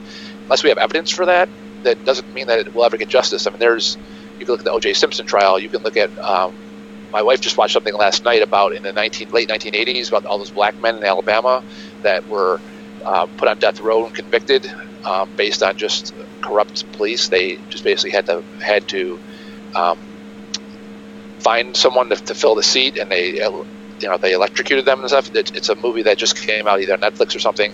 That's an injustice, and there's no guarantee that will be righted. Now, as a society, we've, we've corrected that. The death penalty is largely gone in, in, the, in the country. Um, but I mean, there's there's just because that was injustice doesn't mean there has to be ultimate justice. That doesn't prove anything. So a want or a will or a yearning or an uncomfortable un- uncomfortableness doesn't doesn't guarantee anything. Um, so I, like I said, whenever I would hear that from a pulpit, that as a Christian, I would always kind of like cringe, like you know that that doesn't prove anything. Um, the is from the ought, so that's that's actually a pretty easy one. So um, you can get and you get an you get an is um, from an ought, or you get an, actually, you get an ought from an is when you have a goal. So if you take the game of chess, for instance, there's I'm actually at my parents' house. There's a um, we're Polish, so from Poland we have a wooden chess game from Poland that was whittled out of you know by hand. That's a, a, a a board. It's a bunch of uh, chess pieces that just is just wood. Um, there's there's nothing right or wrong about it. There's nothing moral about it, except that made rules for that game. So now that there's goals, there are right and wrong moves for that chess game. So when you have goals, so if a goal for for our our, our planet is equality and justice, and we recognize autonomy, and we, we, we recognize that we the necessity for social cooperation. Um, had had we had our ancestors not cooperated socially, you and I wouldn't be here discussing this. We're, we're, we're survivors of ancestors that recognized equality and um, universal um, liberty and and, uh, and morality and that. So as soon as you assign a goal, and if, if, if the facts of reality are what determine the, what determines the goal on this planet, so is it is it wrong to walk around just bumping into people um, like a football player or a hockey player? What if I just walked down the street or I walked I went to work Monday and tomorrow and I just started bumping around people? Is that wrong? Yes, I'm violating people's equality. I'm, I'm violating their autonomy. Um, However, what if we had a planet? I don't know if you saw the movie Interstellar, which if anyone's never, never seen it, I would, I would recommend it. Fantastic movie, largely largely based on actual uh, uh, science, uh, provable science, theoretical science. Anyway, he goes to different systems where time, an hour, because of the gravitational pull, gra- gravity affects time. He goes to a planet where an hour on that planet is seven years on Earth. I don't want to give away the, the spoiler, spoiler alert, but he goes on a planet where an hour there is is um, is seven seven seven years here time wise because that planet uh, the mass of that planet has a, a, larger gravitational pull. They also have frozen clouds. There's like carbon carbon dioxide uh, clouds that are frozen that actually actually bumps into them with a spaceship, things like that. So they're on a planet like that. Maybe um, the, that, but bumping into people um, causes you to generate uh, nutrition. So you bump into people, and just like plants can get um, generate food from the sun. Maybe you can generate um, food from nutrition from bruises or bumping into people or or physical contact on a planet in a system somewhere else. So that you don't know, but the, the, the facts of reality on this planet, Earth, in this in this system, the solar system, dictate that bumping into people would be wrong. That you're violating their autonomy. You're viol- violating their their equality. Um, so that's um, you're also infringing on their survival. So that's the facts of reality dictate the goal the goal is what dictates the moral laws. So, um, I, the other thing I would say in relation to that is Occam's razor. Simplest explanation is often the correct one, and you, you don't want to multiply entities unnecessarily. So to, to add all this theoretical stuff, like you know, there must be some kind of like ontological, philosophical. You're you're you're complicating things unnecessarily. You're multiplying things unnecessarily when when the evidence is, is right in front of us. Um, you can sit down, you can think about it, you can look at the the history of, of civilizations, the history of biology, how what we've come from. You can examine lower primates up to us more complex primates.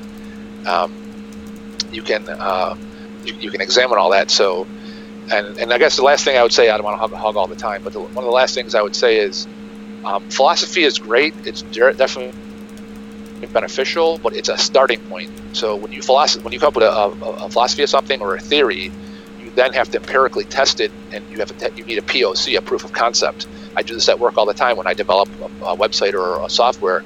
I I I use a theory, a nebulous theory. Say, hey, I bet we can if we add these skimification to our our member login, that we will draw more people. It's all theoretical, and then we actually have to do A/B testing. We have to we have to prove that. Same thing with you know, um, take. I'm a big fan of Tesla take Tesla. Elon Musk sat down and said, "You know what? I bet we can get away from fossil fuels. I bet we can um, we can run a car not only on on, a, on electricity but on a battery. And I bet that battery could even like you know power a car faster than a gas. Well, that's all great. That's a great theory. That's a great philosophy. Eventually, he had to sit down and, and start designing things, start proving things, and do a proof of, proof of concept, and then a, uh, an empirical proof. So philosophy is great, but eventually that's a starting point. Eventually you have to do a test. And you can look at, at all the great philosophers in the past, they eventually had to go out and test things um, in order, to validate something. So I think that covers um, is from ought consciousness. Um, I don't want to get into uh, much other stuff until you know we get to that point, but I think that covers my, my my, my notes. My, Um, okay, I I think that, and I I didn't want to interrupt you, um, but it that was it was I, it was supposed to be our cross examination time if you wanted to ask me questions, but oh, I um, can, I can, that's all right. no, that's totally fine. What I would do, um, if you wanted to, whenever it's your, it, whenever it's the rebuttal, when whenever we get to your rebuttal time, if you want to make that your cross examination time, that's cool too. So there's Okay. only 20 seconds left anyway. So um, let me get this clock up to 10 minutes, and then and then I will um, get into my questions for you. So okay, I should have those up there. Let me see. So it, I want to start with about three quarters of the way through your opening statement in your presentation. You you um, you got to what really caught my attention, and that was you gave a definition for morality. You gave a definition for a moral system. You gave a definition for moral evaluation, and then you gave a definition for what uh, the definition uh, uh, what would entail well-being within the three categories of those things. So if we could start, I want to start by asking you uh, if you could define what morality was again, please. Yeah, so I have like a kind of like a, a broad, and then I have like a nuanced, more specific. But the the broad was a system of ideas about right and wrong conduct. Um, it's a so also as a sub definition of morality is a navigation is the navigation of a species to discover what's in its own best interest. Um, and then we assess the moral evaluation of something um, based on the consequences of an action re- with respect to a goal. Um, morality has to do with not only behavior but also intentions. But yeah, the, the broad, I think the overarching um, Okay. is a system of ideas about right and wrong. Okay. So It's the navigation of a species to discover what's in its own best interest. Okay, now and there, that would lead me to a, a few other questions, which I'm going to get into. But you you went on to describe what that moral system itself is. Can you give me what that moral system is? Um, I have I have in my notes that well-being is is the standard of morality, and um, the building blocks I think might be what you're asking is survival, equality, autonomy, and liberty. Yeah. Um, okay, and then you talked about moral evaluation, which I think that you were just describing uh, in what your definition of morality was, where you said that we assess the best interest of someone based off of a goal. So you've got an end goal, and you've got a moral evaluation based off of what that goal is. So it seems like whoever is establishing what this goal is, and whoever is establishing what the well being of these individuals are, would be where you get your objective morality. So, my question would be who is defining for you within your worldview um, what well being is for any given individual and what the end goal is to define what that well being is? So it's, it's not a who, it's a what. So the, the what is the facts of reality. So like I said, if What are those? System, so th- this system, so, um, so, so like for instance, like our survival, our equality, our autonomy, our liberty. So we know we would we would die as a, as a species if we didn't survive. Right. Um, survival survival and, and, uh, necessitates you know equality, autonomy, So how is So we- survival related to morality? Because it seems to me that if if uh, if if morality evolves from uh, the natural process of, of survivability, that um, th- there would be less morality. There would be less um, empathy. There would be less love. There would be less desire to help others survive in conjunction with us if it was all about survivability. Nope, actually, exact, actually the exact opposite. Um, and what you see in like early hominids and in like ancient times, Bronze Age, biblical times, things like that, is what you see. That what what what you see now is is a system of cooperation, and we so we've learned that when you cooperate, so when you, we learn. Donald Trump notwithstanding, now with this current president, but what we learned from other presidents is when you if you go and you you're diplomatic and negotiate, you don't have to go to arms. You don't have to fight. You don't have to risk your life. So, um, cooperation um, actually lends itself to survival. Where, um, so, and you'll see this with chimp- chimpanzees. You'll see this with other humans. So, if, if you and I we live on a, a, a an island and we're, we're working together, you know, the certain people are cooking food, certain people are hunting, certain people certain people are foraging. Um, certain people are fishing. Um, certain people are taking care of the young. Certain people are building houses. Your survival is going to is going to greatly increase your your chance of survival. If if you or I act like a jerk and we get kicked out of the tribe, and we're on our own, now we have to do all those seven things on our own. The likelihood of us Mm. dying off is, is is a lot higher than if, if we were working together in, in a social cooperative situation. Yeah. So we used to believe that, yes, in, in the cavemen times and in the biblical times and uh, pre-biblical times, we uh, there was definitely people who believed that, but we have the advantage now to look to. Uh, Sam Harris talks about we have these pinnacles we can stand on and look back in time and say, oh, you know what, that World War II was a terrible idea. That World War One, that Vietnam was a terrible idea, or that marginalizing people, marginalizing gays, or or um, telling black they couldn't drink out of the same water fountain as you. That was really terrible.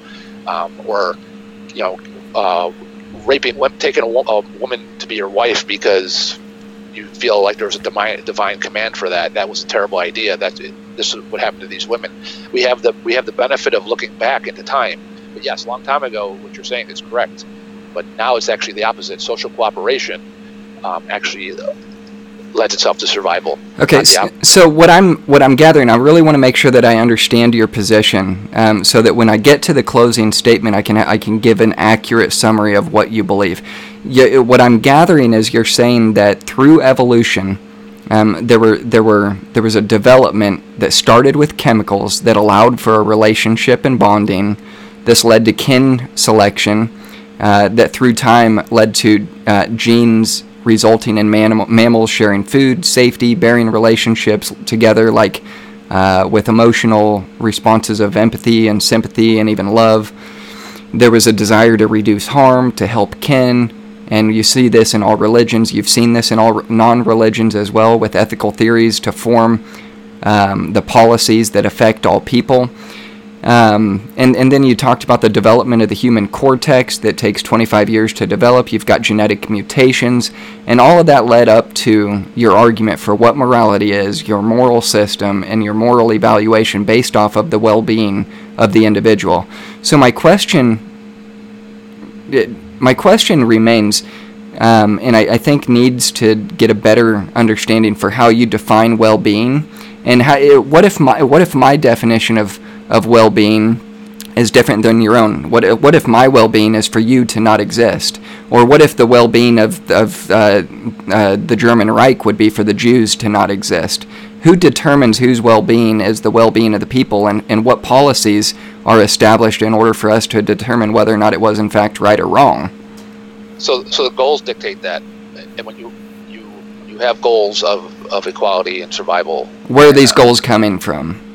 The, the facts of reality dictate that. So you're not if you if you start extinguishing races and extinguishing people, and you, you violate them, that you know you're you're infringing on their well-being. You're you're But that seems circular to me. you're, uh, You're saying their, you're, you're saying that uh, the the definition of the well-being of the ind- individual is determined by um, it's determined by the governing policies of, of the people who define what the well-being is, and it's based off of the well-being of the individual.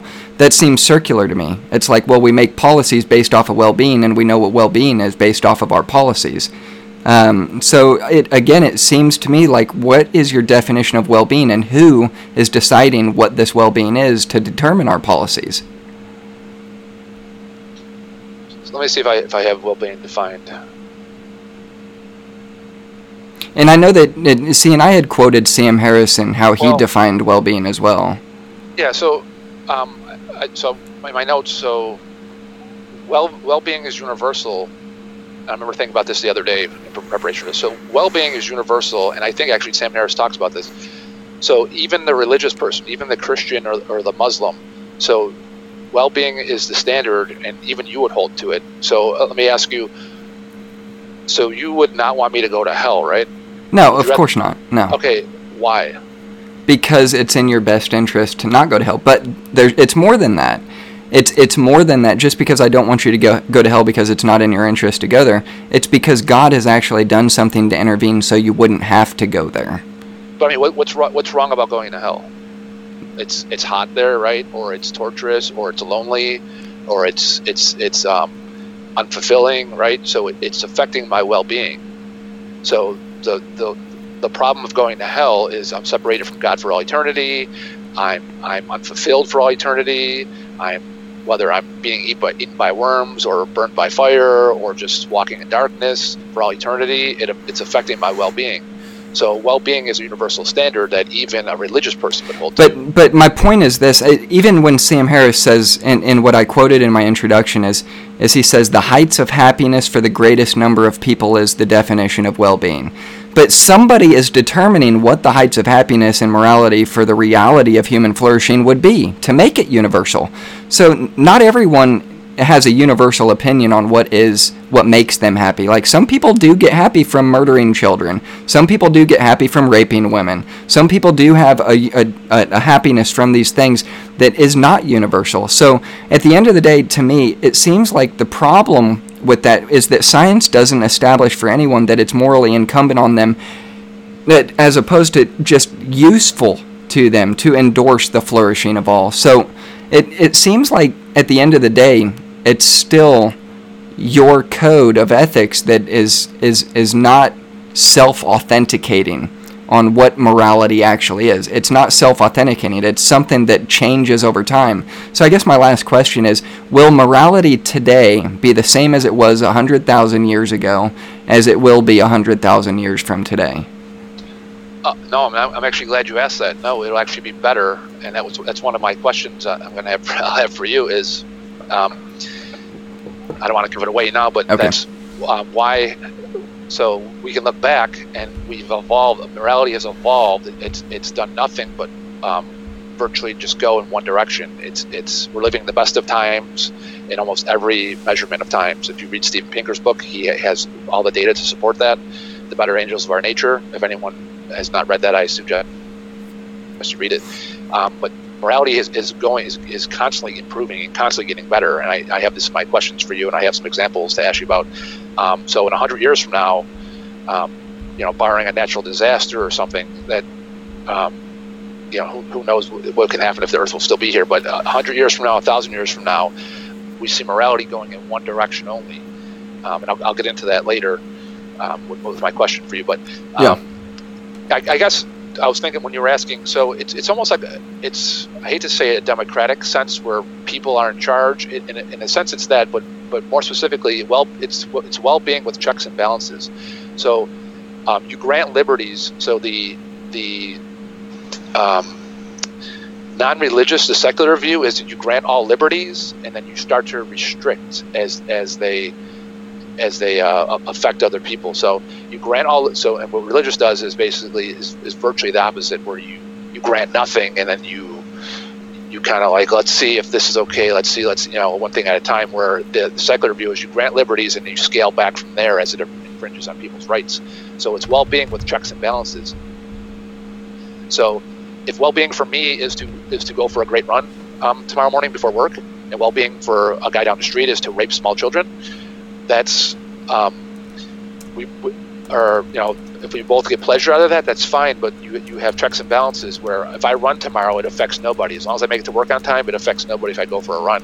If he's if he's uh, raping children or women, you're you're you're violating. He's there's inequality there. There's suffering potentially. There's um, you're violating their autonomy. So those checks and balances are in place. That's why I mentioned those checks and balances. So it's well-being is the pinnacle and like I said, I could argue that it's also the pinnacle for, for religious people too. But it, it's but the survival, equality, autonomy, liberty is is like the checks and balances. So yes, that's when you you know my well-being or yours versus Hitler's, or uh, or sense of uh, of uh, flourishing or hap- I forget what you use happiness, ultimate flourishing or happiness. I think you said Sam Harris uses.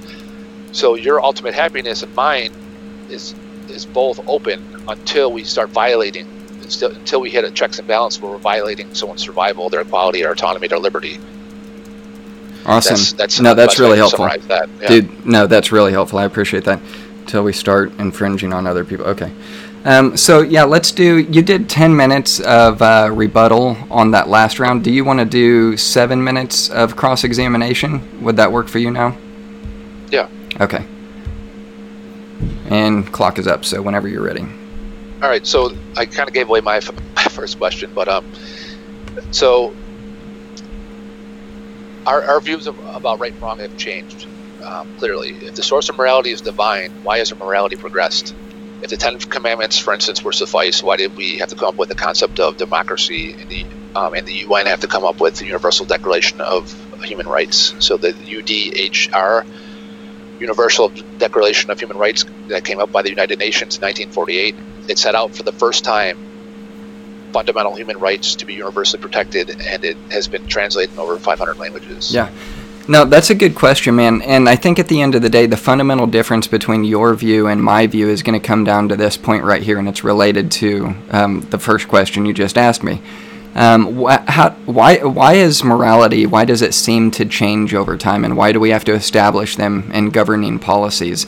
Essentially, is what I'm hearing in the question. Uh, did I hear that correctly? Is that kind of a, a good summary? Yeah. So, for instance, like it, and I have a uh, just a side note. Um, if if uh, well, I have a part B to that, but uh, so I have a, I have a note that says um, if we look across the last five thousand years, it's clear that moral standards have improved in most of the world. For example, rape, slavery is now widely outlawed. Children are protected from forced marriage. Minorities are protected from discrimination. Gay people are no longer killed. Women are, are able to hold positions of leadership.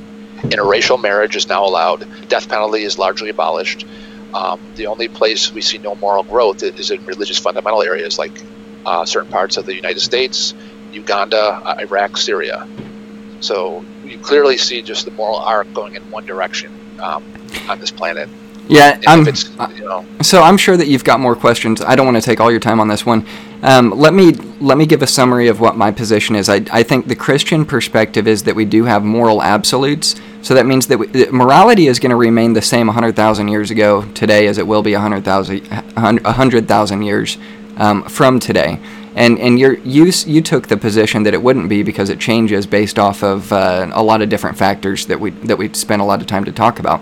And I'm grateful for that. It, or it, get, it could get better. better. Yeah. Uh, so my point is this: morality is going to stay the same. Now, why do we have these societal changes and these political changes and these governing changes, um, like what you see with in, in racism and in women's rights and the rights of of um, uh, of minorities in America, of what, what it was 100 years ago or even 50 years ago to what it is today. And what the Christian pers- perspective says um, on that is the mor- the moral absolute has remained the same. The discoverability of those moral those morals is is something that is intrinsically a part of of humanity, but something that does take time to incorporate into the governing policies and all of those things. It's not that um, the morality of of women um, or or the um, the equality of women and minorities in America somehow changed in the last hundred years. The Christian worldview says no, the minorities in America were just as valuable as they were before those political changes happened. In your in your worldview, you would have to say, well, the majority decided that they were of equal value now when they didn't. They decided they weren't of equal value before. What we're saying is we've discovered that they were of equal value, and it was something that was outside of us, that was greater than us, to reveal to us that they were in fact of equal value. And I think it creates more of a problem in your worldview to say, no, you know what, the minorities were not. I mean, they objectively, morally, were not of equal value. Uh, because the, uh, the the policies reflected that that it had um, all the all the, the ways that it it affects people and infringing on their liberties, their rights, and their quality. Um, but over time, it's changed what it is today, and now it's it's better than it was yesterday. Um, because of that. So, to me, I can look back in history and say, no, we were wrong because it, we were objectively wrong as a society, um, and and that's something that's greater than us and outside of us. But um, that would be my answer to that. There's a lot more to be said on it, but uh, yeah, if you want to go on to the next question, that'd be great. Or if you want to follow up, that's cool too. Yeah, I, just, I guess I can, because I don't have a huge closing, so I guess I can add some of this to my closing. But but I also want to give you a chance to respond. So it, it, that's a hard sell for me, only because um, you you have like Ten Commandments, you have other Jewish laws and that, and it could easily have you know they someone could easily put um, God could easily put in the, in the Bible said listen it's wrong to own someone as property under any circumstances. It's wrong to not have a woman speak in, in any kind of formal setting. It's wrong for people to deny interracial marriage.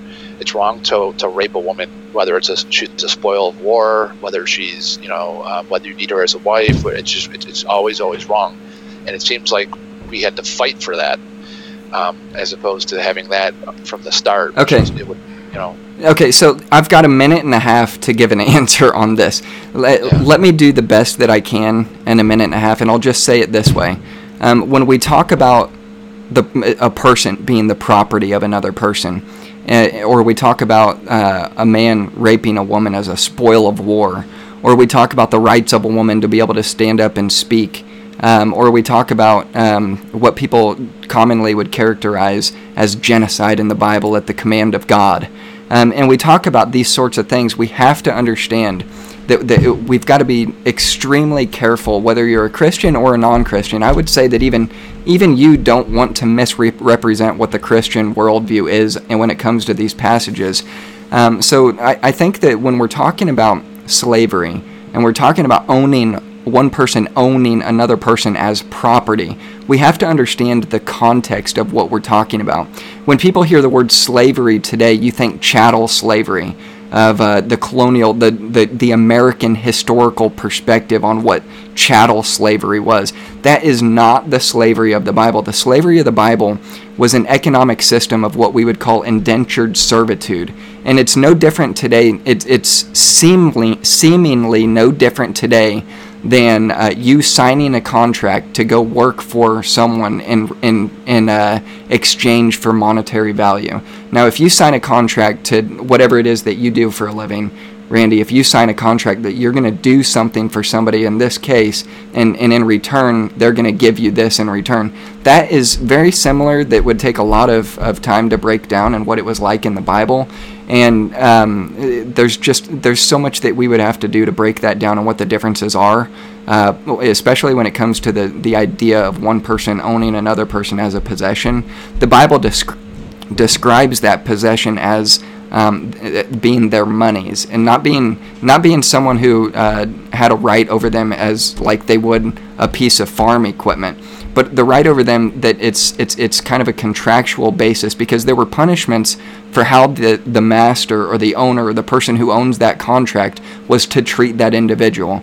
Uh, say that say that the owner or the master, the the the um, whatever you want to call them, um, gave that slave a black eye or knocked out a tooth. The same was to be required of the master, or he had to set him free. If he were to kill his slave, the, his life would be required for killing him. Now, um, you get into some of these, uh, what we call case law situations in the Old Testament, and it takes a lot of time to decipher. When, when what I see a lot of the time is agnostics and atheists and skeptics. I'm not saying you in particular, because honestly, I don't think that you would do this. A lot of a lot of these people do drive-by, what I call drive-by shootings, when it comes to not literal drive-by shootings, but a drive-by like uh, genocide, slavery references like this. That this is the Christian worldview, or this is the God of the Old Testament, and that is not the case whatsoever. Um, and, and that's where I'm like, you know what, we got to look at these in a case by case basis. A lot of these situations were the judicial system of the nation of Israel, that would be what we would call in America the judicial system of our Constitution with case law situations. Like, if this happens, here's how you handle it in this situation. This is what's right in this situation. This is what's wrong in the outcome of this, this situation. Um, but when we're talking about that in respect to the origin of morality, that's totally different, man. It's totally different, um, and it would take time to break that down, which we don't have. But uh, and I took too much time to answer that. But you've only asked two questions, so if you want to ask me one more, um, I'm totally open to that.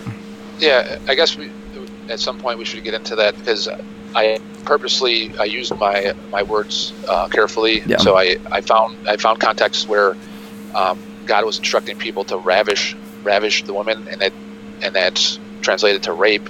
Um, it even t- talks about them telling him to sneak up behind women and take them for their wives. It also tells them to take the virgins and not the ones that have known a man. And then in Exodus 21, it talks about how you can beat your slave as long as they don't die within a day or two. Now, I've heard the, you know, um, like a, slavery being back then, just like as if I were to go play for the Kansas City Chiefs. I'm under a contract, I can be traded, I can blah, blah. Yeah. That's, and all, with all due respect, that's not even close. Uh, um, uh, Patrick Mahomes could walk off the field at any time and go home and never play football again. He could never talk to the owner again. He could never talk to Andy Reeves again. Um, he can do whatever he wants. He they also don't have the ability to beat him as long as he doesn't die within a day or two. So that's it's not even close. And there was there was even different. Um, it, it talked about that. Um, there was two sets of rules. So there, there was a separate set of rules for Jewish slaves and a separate set of rules for non-Jewish slaves. Um, there was it, it's the more you dig into it, the worse it gets. But I mean, there's there should never be a, a point in history where owning a person is property, um, any context where that's that's allowable. And like I said, that the the the analogies that I've heard drawn to like that's just like a software developer or a football player. The football player has the ability to walk off the field, never never play football again, and never be beaten, never be owned as property, never be um, let go after seven years unless they marry uh, a slave woman, then they're then they're the slave owner's property forever. It's like it's it, there's a lot more. Like I, I don't want to go off on a huge rabbit trail, but there's I, I purposely didn't. Um, you know, I, I don't do a drive-by, you know, about the Amalekites and genocide, and it's no different than the Nazis. Like I hate when people do that. That's ridiculous. But I, I, I picked my words very carefully with the slavery and the, um, you know, um, you have with the inequality. You have you also have um, Yeah, so like in 1845, Southern Baptist Convention split away from the church after Northern Baptists refused to allow slave owners to become missionaries. So I mean, you have you not only do you have an understanding of slavery, but you also have people even as early, as recent as 1845 like splitting away from that, and you have um, in 1967 the Supreme Court struck down bans on interracial marriage in Virginia. 16 states still had such laws. So I mean, it's it's kind of like um, I don't want to go all over the place, but it's it's a little. Maybe we could talk about slavery at some point. We could have a discussion on that, or we could have a debate on that because it's it's. I, have heard I've Yeah. heard your side of it, and it's it, it's not satisfying the more you dig into it. But just to get into the the part B of my question, because I know we're running out of time here, Yeah. um, and it's, it's it's directly related. So if if morality has a divine source, why why have religions become more moderate? Judaism and Christianity are two examples, and we are seeing a movement right now for Islam to follow. They're becoming more mo- moderate. Female genital mutilation is no longer um, widely uh, practiced. Honor killings are becoming less and less. Women driving are, are being allowed. Burqa and hijab leniency are we're seeing that. So the, the arc has always headed in one direction. So if, if morality has a divine source, why are religions becoming more moderate? Why are we no longer burning witches? Um, in, and in 18 in 1555, I have a thing where Rowland Taylor was executed uh, due to, to heresy. He told the church that that the communion was not the actual body and blood of, of Jesus Christ. In February 9th, ni- in fif- 1555, he appeared um, with two others before Bishop of Winchester. And he was charged with heresy and dividing the church.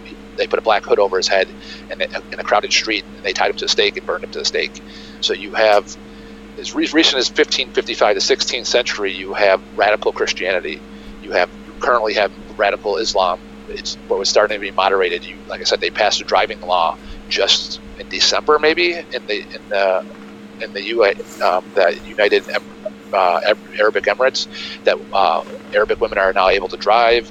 So, um, I guess, like I said, to, to recap, if if morality has a divine source, why are religious why are religions becoming more moderate? Yeah. Um, okay, so we've got three minutes left for our open dialogue, and then we're going to go to three minute closing statements. Um, what I would say is I don't have any idea what what you're looking at um, when you say that religion is getting more moderate. And give me a chance to e- explain here, because what I see is I, I see I see things becoming a lot more extreme. I do see um, it kind of an effort to find commonality between uh, religions, but I also see the extremes of religions becoming more extreme. Um, I, I, I see a lot of that uh, over in, in the African nations, um, in the Middle Eastern nations, uh, and it seems like the majority of, of what we're talking about tolerance um, is is becoming actually more intolerant towards the Christians. Um, and and if I don't know if you know this or not, but the the most persecuted religion in the world um, is Christianity today. I mean, Christians are being killed all over the place around the world. Um, but you also see an increase of people becoming Christians around the world, and it's in extreme cases. If if if you look at what it's like to become a Christian uh, coming out of of Islam or Judaism, you are disowned, and in some cases, you're sentenced to death. Uh, it's illegal to preach um, from a Christian Bible in many, many nations across the world. It, when I don't, it, that's why I'm saying I don't understand what you're looking at. I think if we're looking at a standard for morality, the Christian worldview is going to say, you know what, what was moral a hundred thousand years ago, um, or if you're a young Earth creationist, six thousand years ago, um, um, as to what it is today, and as what what it will be six thousand years from now. Um, and and when we're looking, we would have to. I think that we do need to come back to that. Um, some of the slavery or, or some of the Old Testament examples that you brought up that really I think need a lot more delicacy and a lot more intricate uh, detail and conversation about from from the Christian worldview uh, to give an explanation for what we believe about those specific scenarios. Um, but when, those are the things that I'm looking at to say, well, what is the objection? What is the objective standard of morality? Because your your worldview says that it could change, it will be different. And if in fact your worldview says the church was wrong, Catholic Church was wrong to do what you described happening, um, in, in that example that you gave, or the Southern Baptist Convention doing what you described they did in the 1800s, I would say they are wrong. I'm not. A, I'm not a Roman Catholic when, when I look at my heritage of Christians, the Roman Catholic Church is not a Christian church. It never has been. It never has been. The Roman Catholic Church has persecuted the heritage of my people that we we literally have books written about it called The Trail of Blood, The Martyr's Mirror, on reflections of what, what has happened in the persecution of people who believe the Bible and that morality is what it is, um, and, and that it's not going to change. So when we talk about morality and we talk about what's right or wrong, you don't have a standard to define like this is right or wrong because if the majority decides and the policies decide that this is right, you would have to go with it. You would have to. You would have to say this is objectively right because one, this is what society has decided, and two, it creates the greatest happiness for the greatest number of people um, in the way that you defined equality, um, diversity, uh, um, not infringing on the right of someone else. Uh, but what troubled me the most about what you said was, and I want to find this quote. Um, what troubled me the most was when you said if we were both if we both like raping babies and we both like raping women, that's fine, but there is inequality there and infringing on someone else's rights. It's the survival, equity, autonomy, and the reality that changes over time to give us our moral code. Uh, that is very troubling to me. You say that raping babies and raping women is fine. You don't have an objective standard to say it's wrong, except for the fact that it it is inequity to the person that it's being infringed upon. So when we're talking about well-being, that's where it becomes really deeply troubling for me to be able to go to adopt your worldview to get to the point that you could say, if the majority decided this was fine or relative or the well-being for the person, who who who are we taking into account? Uh, that it, it just it, it, it gets really complicated there. So let's go and jump into our. If I could just have like 30 seconds. So, yeah, that that's a misquote. We can obviously when the when the podcast comes out, you can hear me. So I was giving an example. I said about checks and balances. You said, well, "What if what if a person's um, idea of pleasure is this and, and, someone else is that?" I said, I, I said, so Monday morning, if I decide to go for a run, and that's that's um, extreme happiness for me. And then if someone decides to go rape a woman or a child, that's extreme happiness to them, we have checks and balances. My, my going for a run affects nobody as long as I get to work on time uh, Monday morning. Um, someone going to, to rape a, a, child or a woman affects the woman, affects her autonomy, affects her equality, affects her liberty.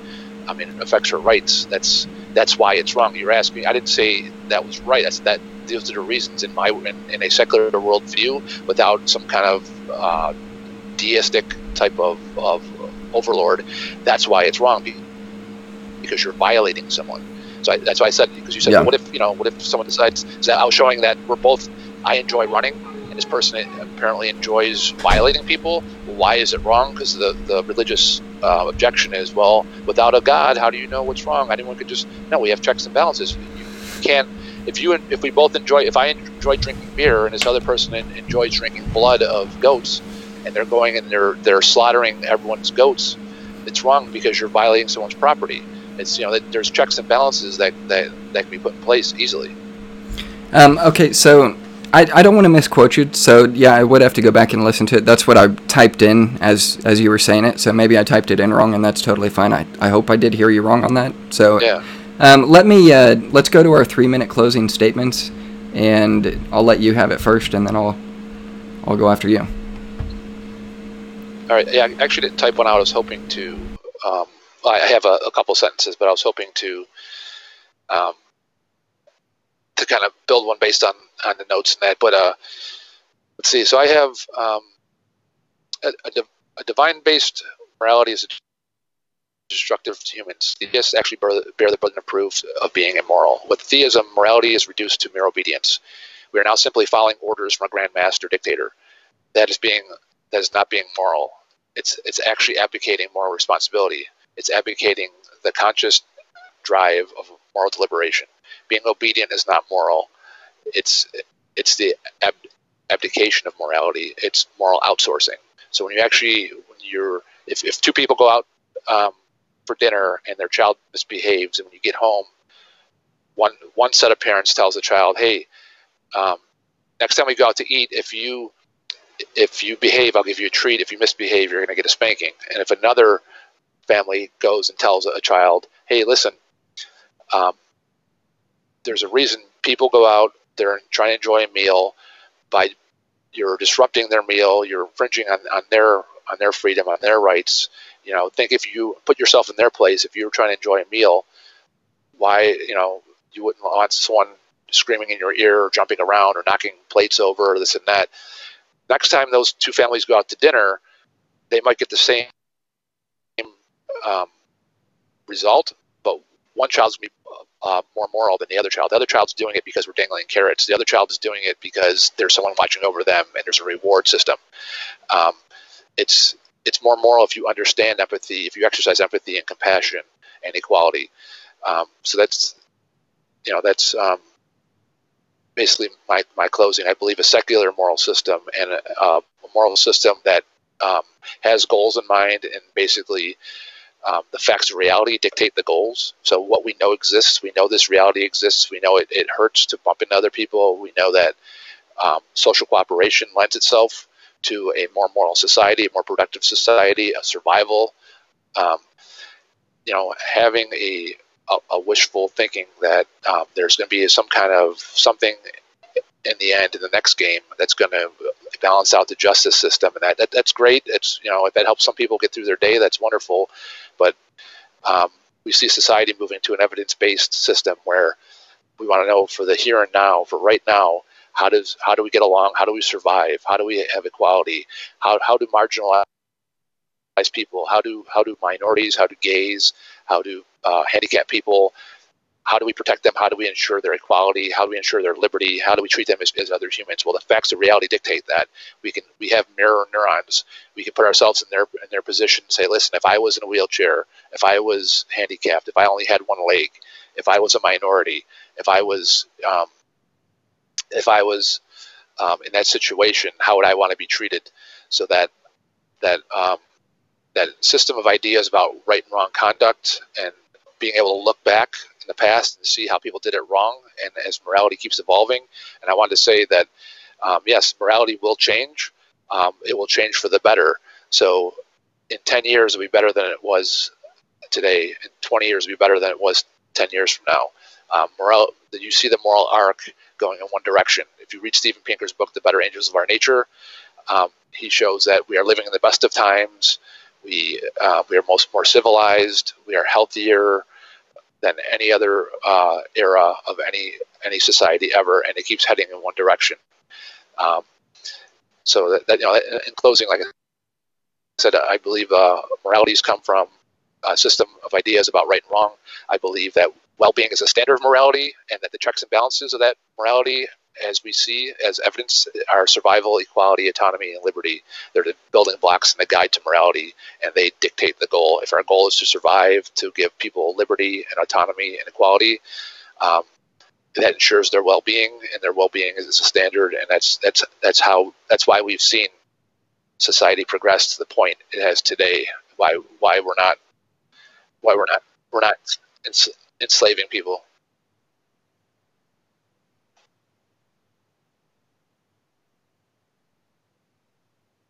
That- That's okay. I can wrap up there. That's okay. Okay, I'm gonna go into. Let me get the camera back on me. My wife has got to go. I'm gonna do my three minutes and then jump off here real quick. So, um, let me say this. I, I'm not gonna change the timer, but I'm just gonna take the three minutes the best I can um, to the best of my ability. What the point of the conversation tonight was supposed to be was the origin of morality. What we've heard tonight from Randy's perspective is the discoverability of what morality is and how morality changes. He hasn't actually given an explanation for the origin of morality outside of uh, extremely skeptical premises that are unverifiable. Um, he says that the facts of reality determine the goals, the goals determine the policies, the policies dictate what is right for the greatest good, and it, it, it only gets better over time. And I hope that you guys can see, for those of you who are still watching or those that you will watch later, that this is absolutely 100% totally a subjective point of, of view here. Um, there's no objectivity to it. And I hope that you guys can see that. I hope that you can see um, why it's so imperative uh, for the necessity of absolute more. Um, um, uh, absolute, mor- uh, the defense of absolutes, moral absolutes without moral absolutes, you have no ability to actually say this is right or this is wrong. What you can say is um, this is not right nor wrong, but it's it's actually causing harm or infringing upon someone else's rights, so you shouldn't do this. But you cannot actually, in fact, objectively say this is wrong. Um, and in fact, that's going to change over time. So, say over time society does say it's okay to rape babies. So, some say sometime over time the majority uh, of the goal is to get rid of the Jews. That it does become policy. That it does um, actually go into policy. That people act on it, and it, that actually did happen. We can look back on those things and say, no, this was objectively morally wrong, whether or not the majority agreed on it, whether or not society agreed on it, whether or not the policy said it was right or wrong, because it was objectively wrong. And uh, and I think that it doesn't actually get better over time. What we can see in morality is that the morals of America and the morals of the world is actually getting worse. When we've lost our perspective on who the moral lawgiver is and we've lost our perspective on what morality is, it all becomes totally subjective and relative to whatever you think it should be. And uh, that's where we're talking about the differences between a what is and, and an ought. We're talking about a duty versus a necessity and, and, and, and, and relative to what morality is and the origin of morality.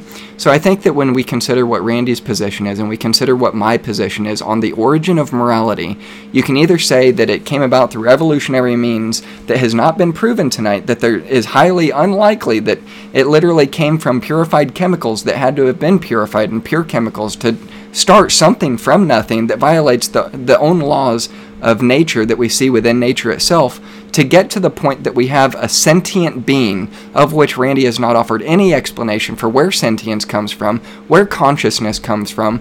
And at the end of the day, if you are going to take the naturalist perspective through an evolutionary biological process, you have no reason to trust what you are actually doing in the first place because it's all determined through a chemical process with molecules in motion and you're only dancing to your DNA. You have no evidence of yourself being conscious. You have no evidence of you yourself having a free will to be able to choose between right and wrong because you can't identify what right and wrong is in the first place. You're just doing what your nature tells you you should do. So, uh, with that said, guys, I hope that you can consider uh, and, and really weigh between the two options and come to a rational conclusion that it is morally objective to say that God is the moral lawgiver. So, with that said, guys, I'm going to wrap it up. My wife is telling me she's got to go. My daughter's coming up to me right now. So, um, we're going to cut out and uh, um, I'll give you an update online for what to expect in the next few weeks. But there are some exciting things coming around the corner. So, anyways, Randy, let me put you back on the screen. It's good to have you on again, and I appreciate you coming on. Maybe we can um, look at in the future doing something to talk about slavery or um, kind of uh, Old Testament passages that you would say are probably not morally good. So, I don't know. We'll see. But, anyways, thanks for coming on again. God bless, and we'll talk to you um, sometime soon, man. Thank you. Thanks. All right. Bye, guys.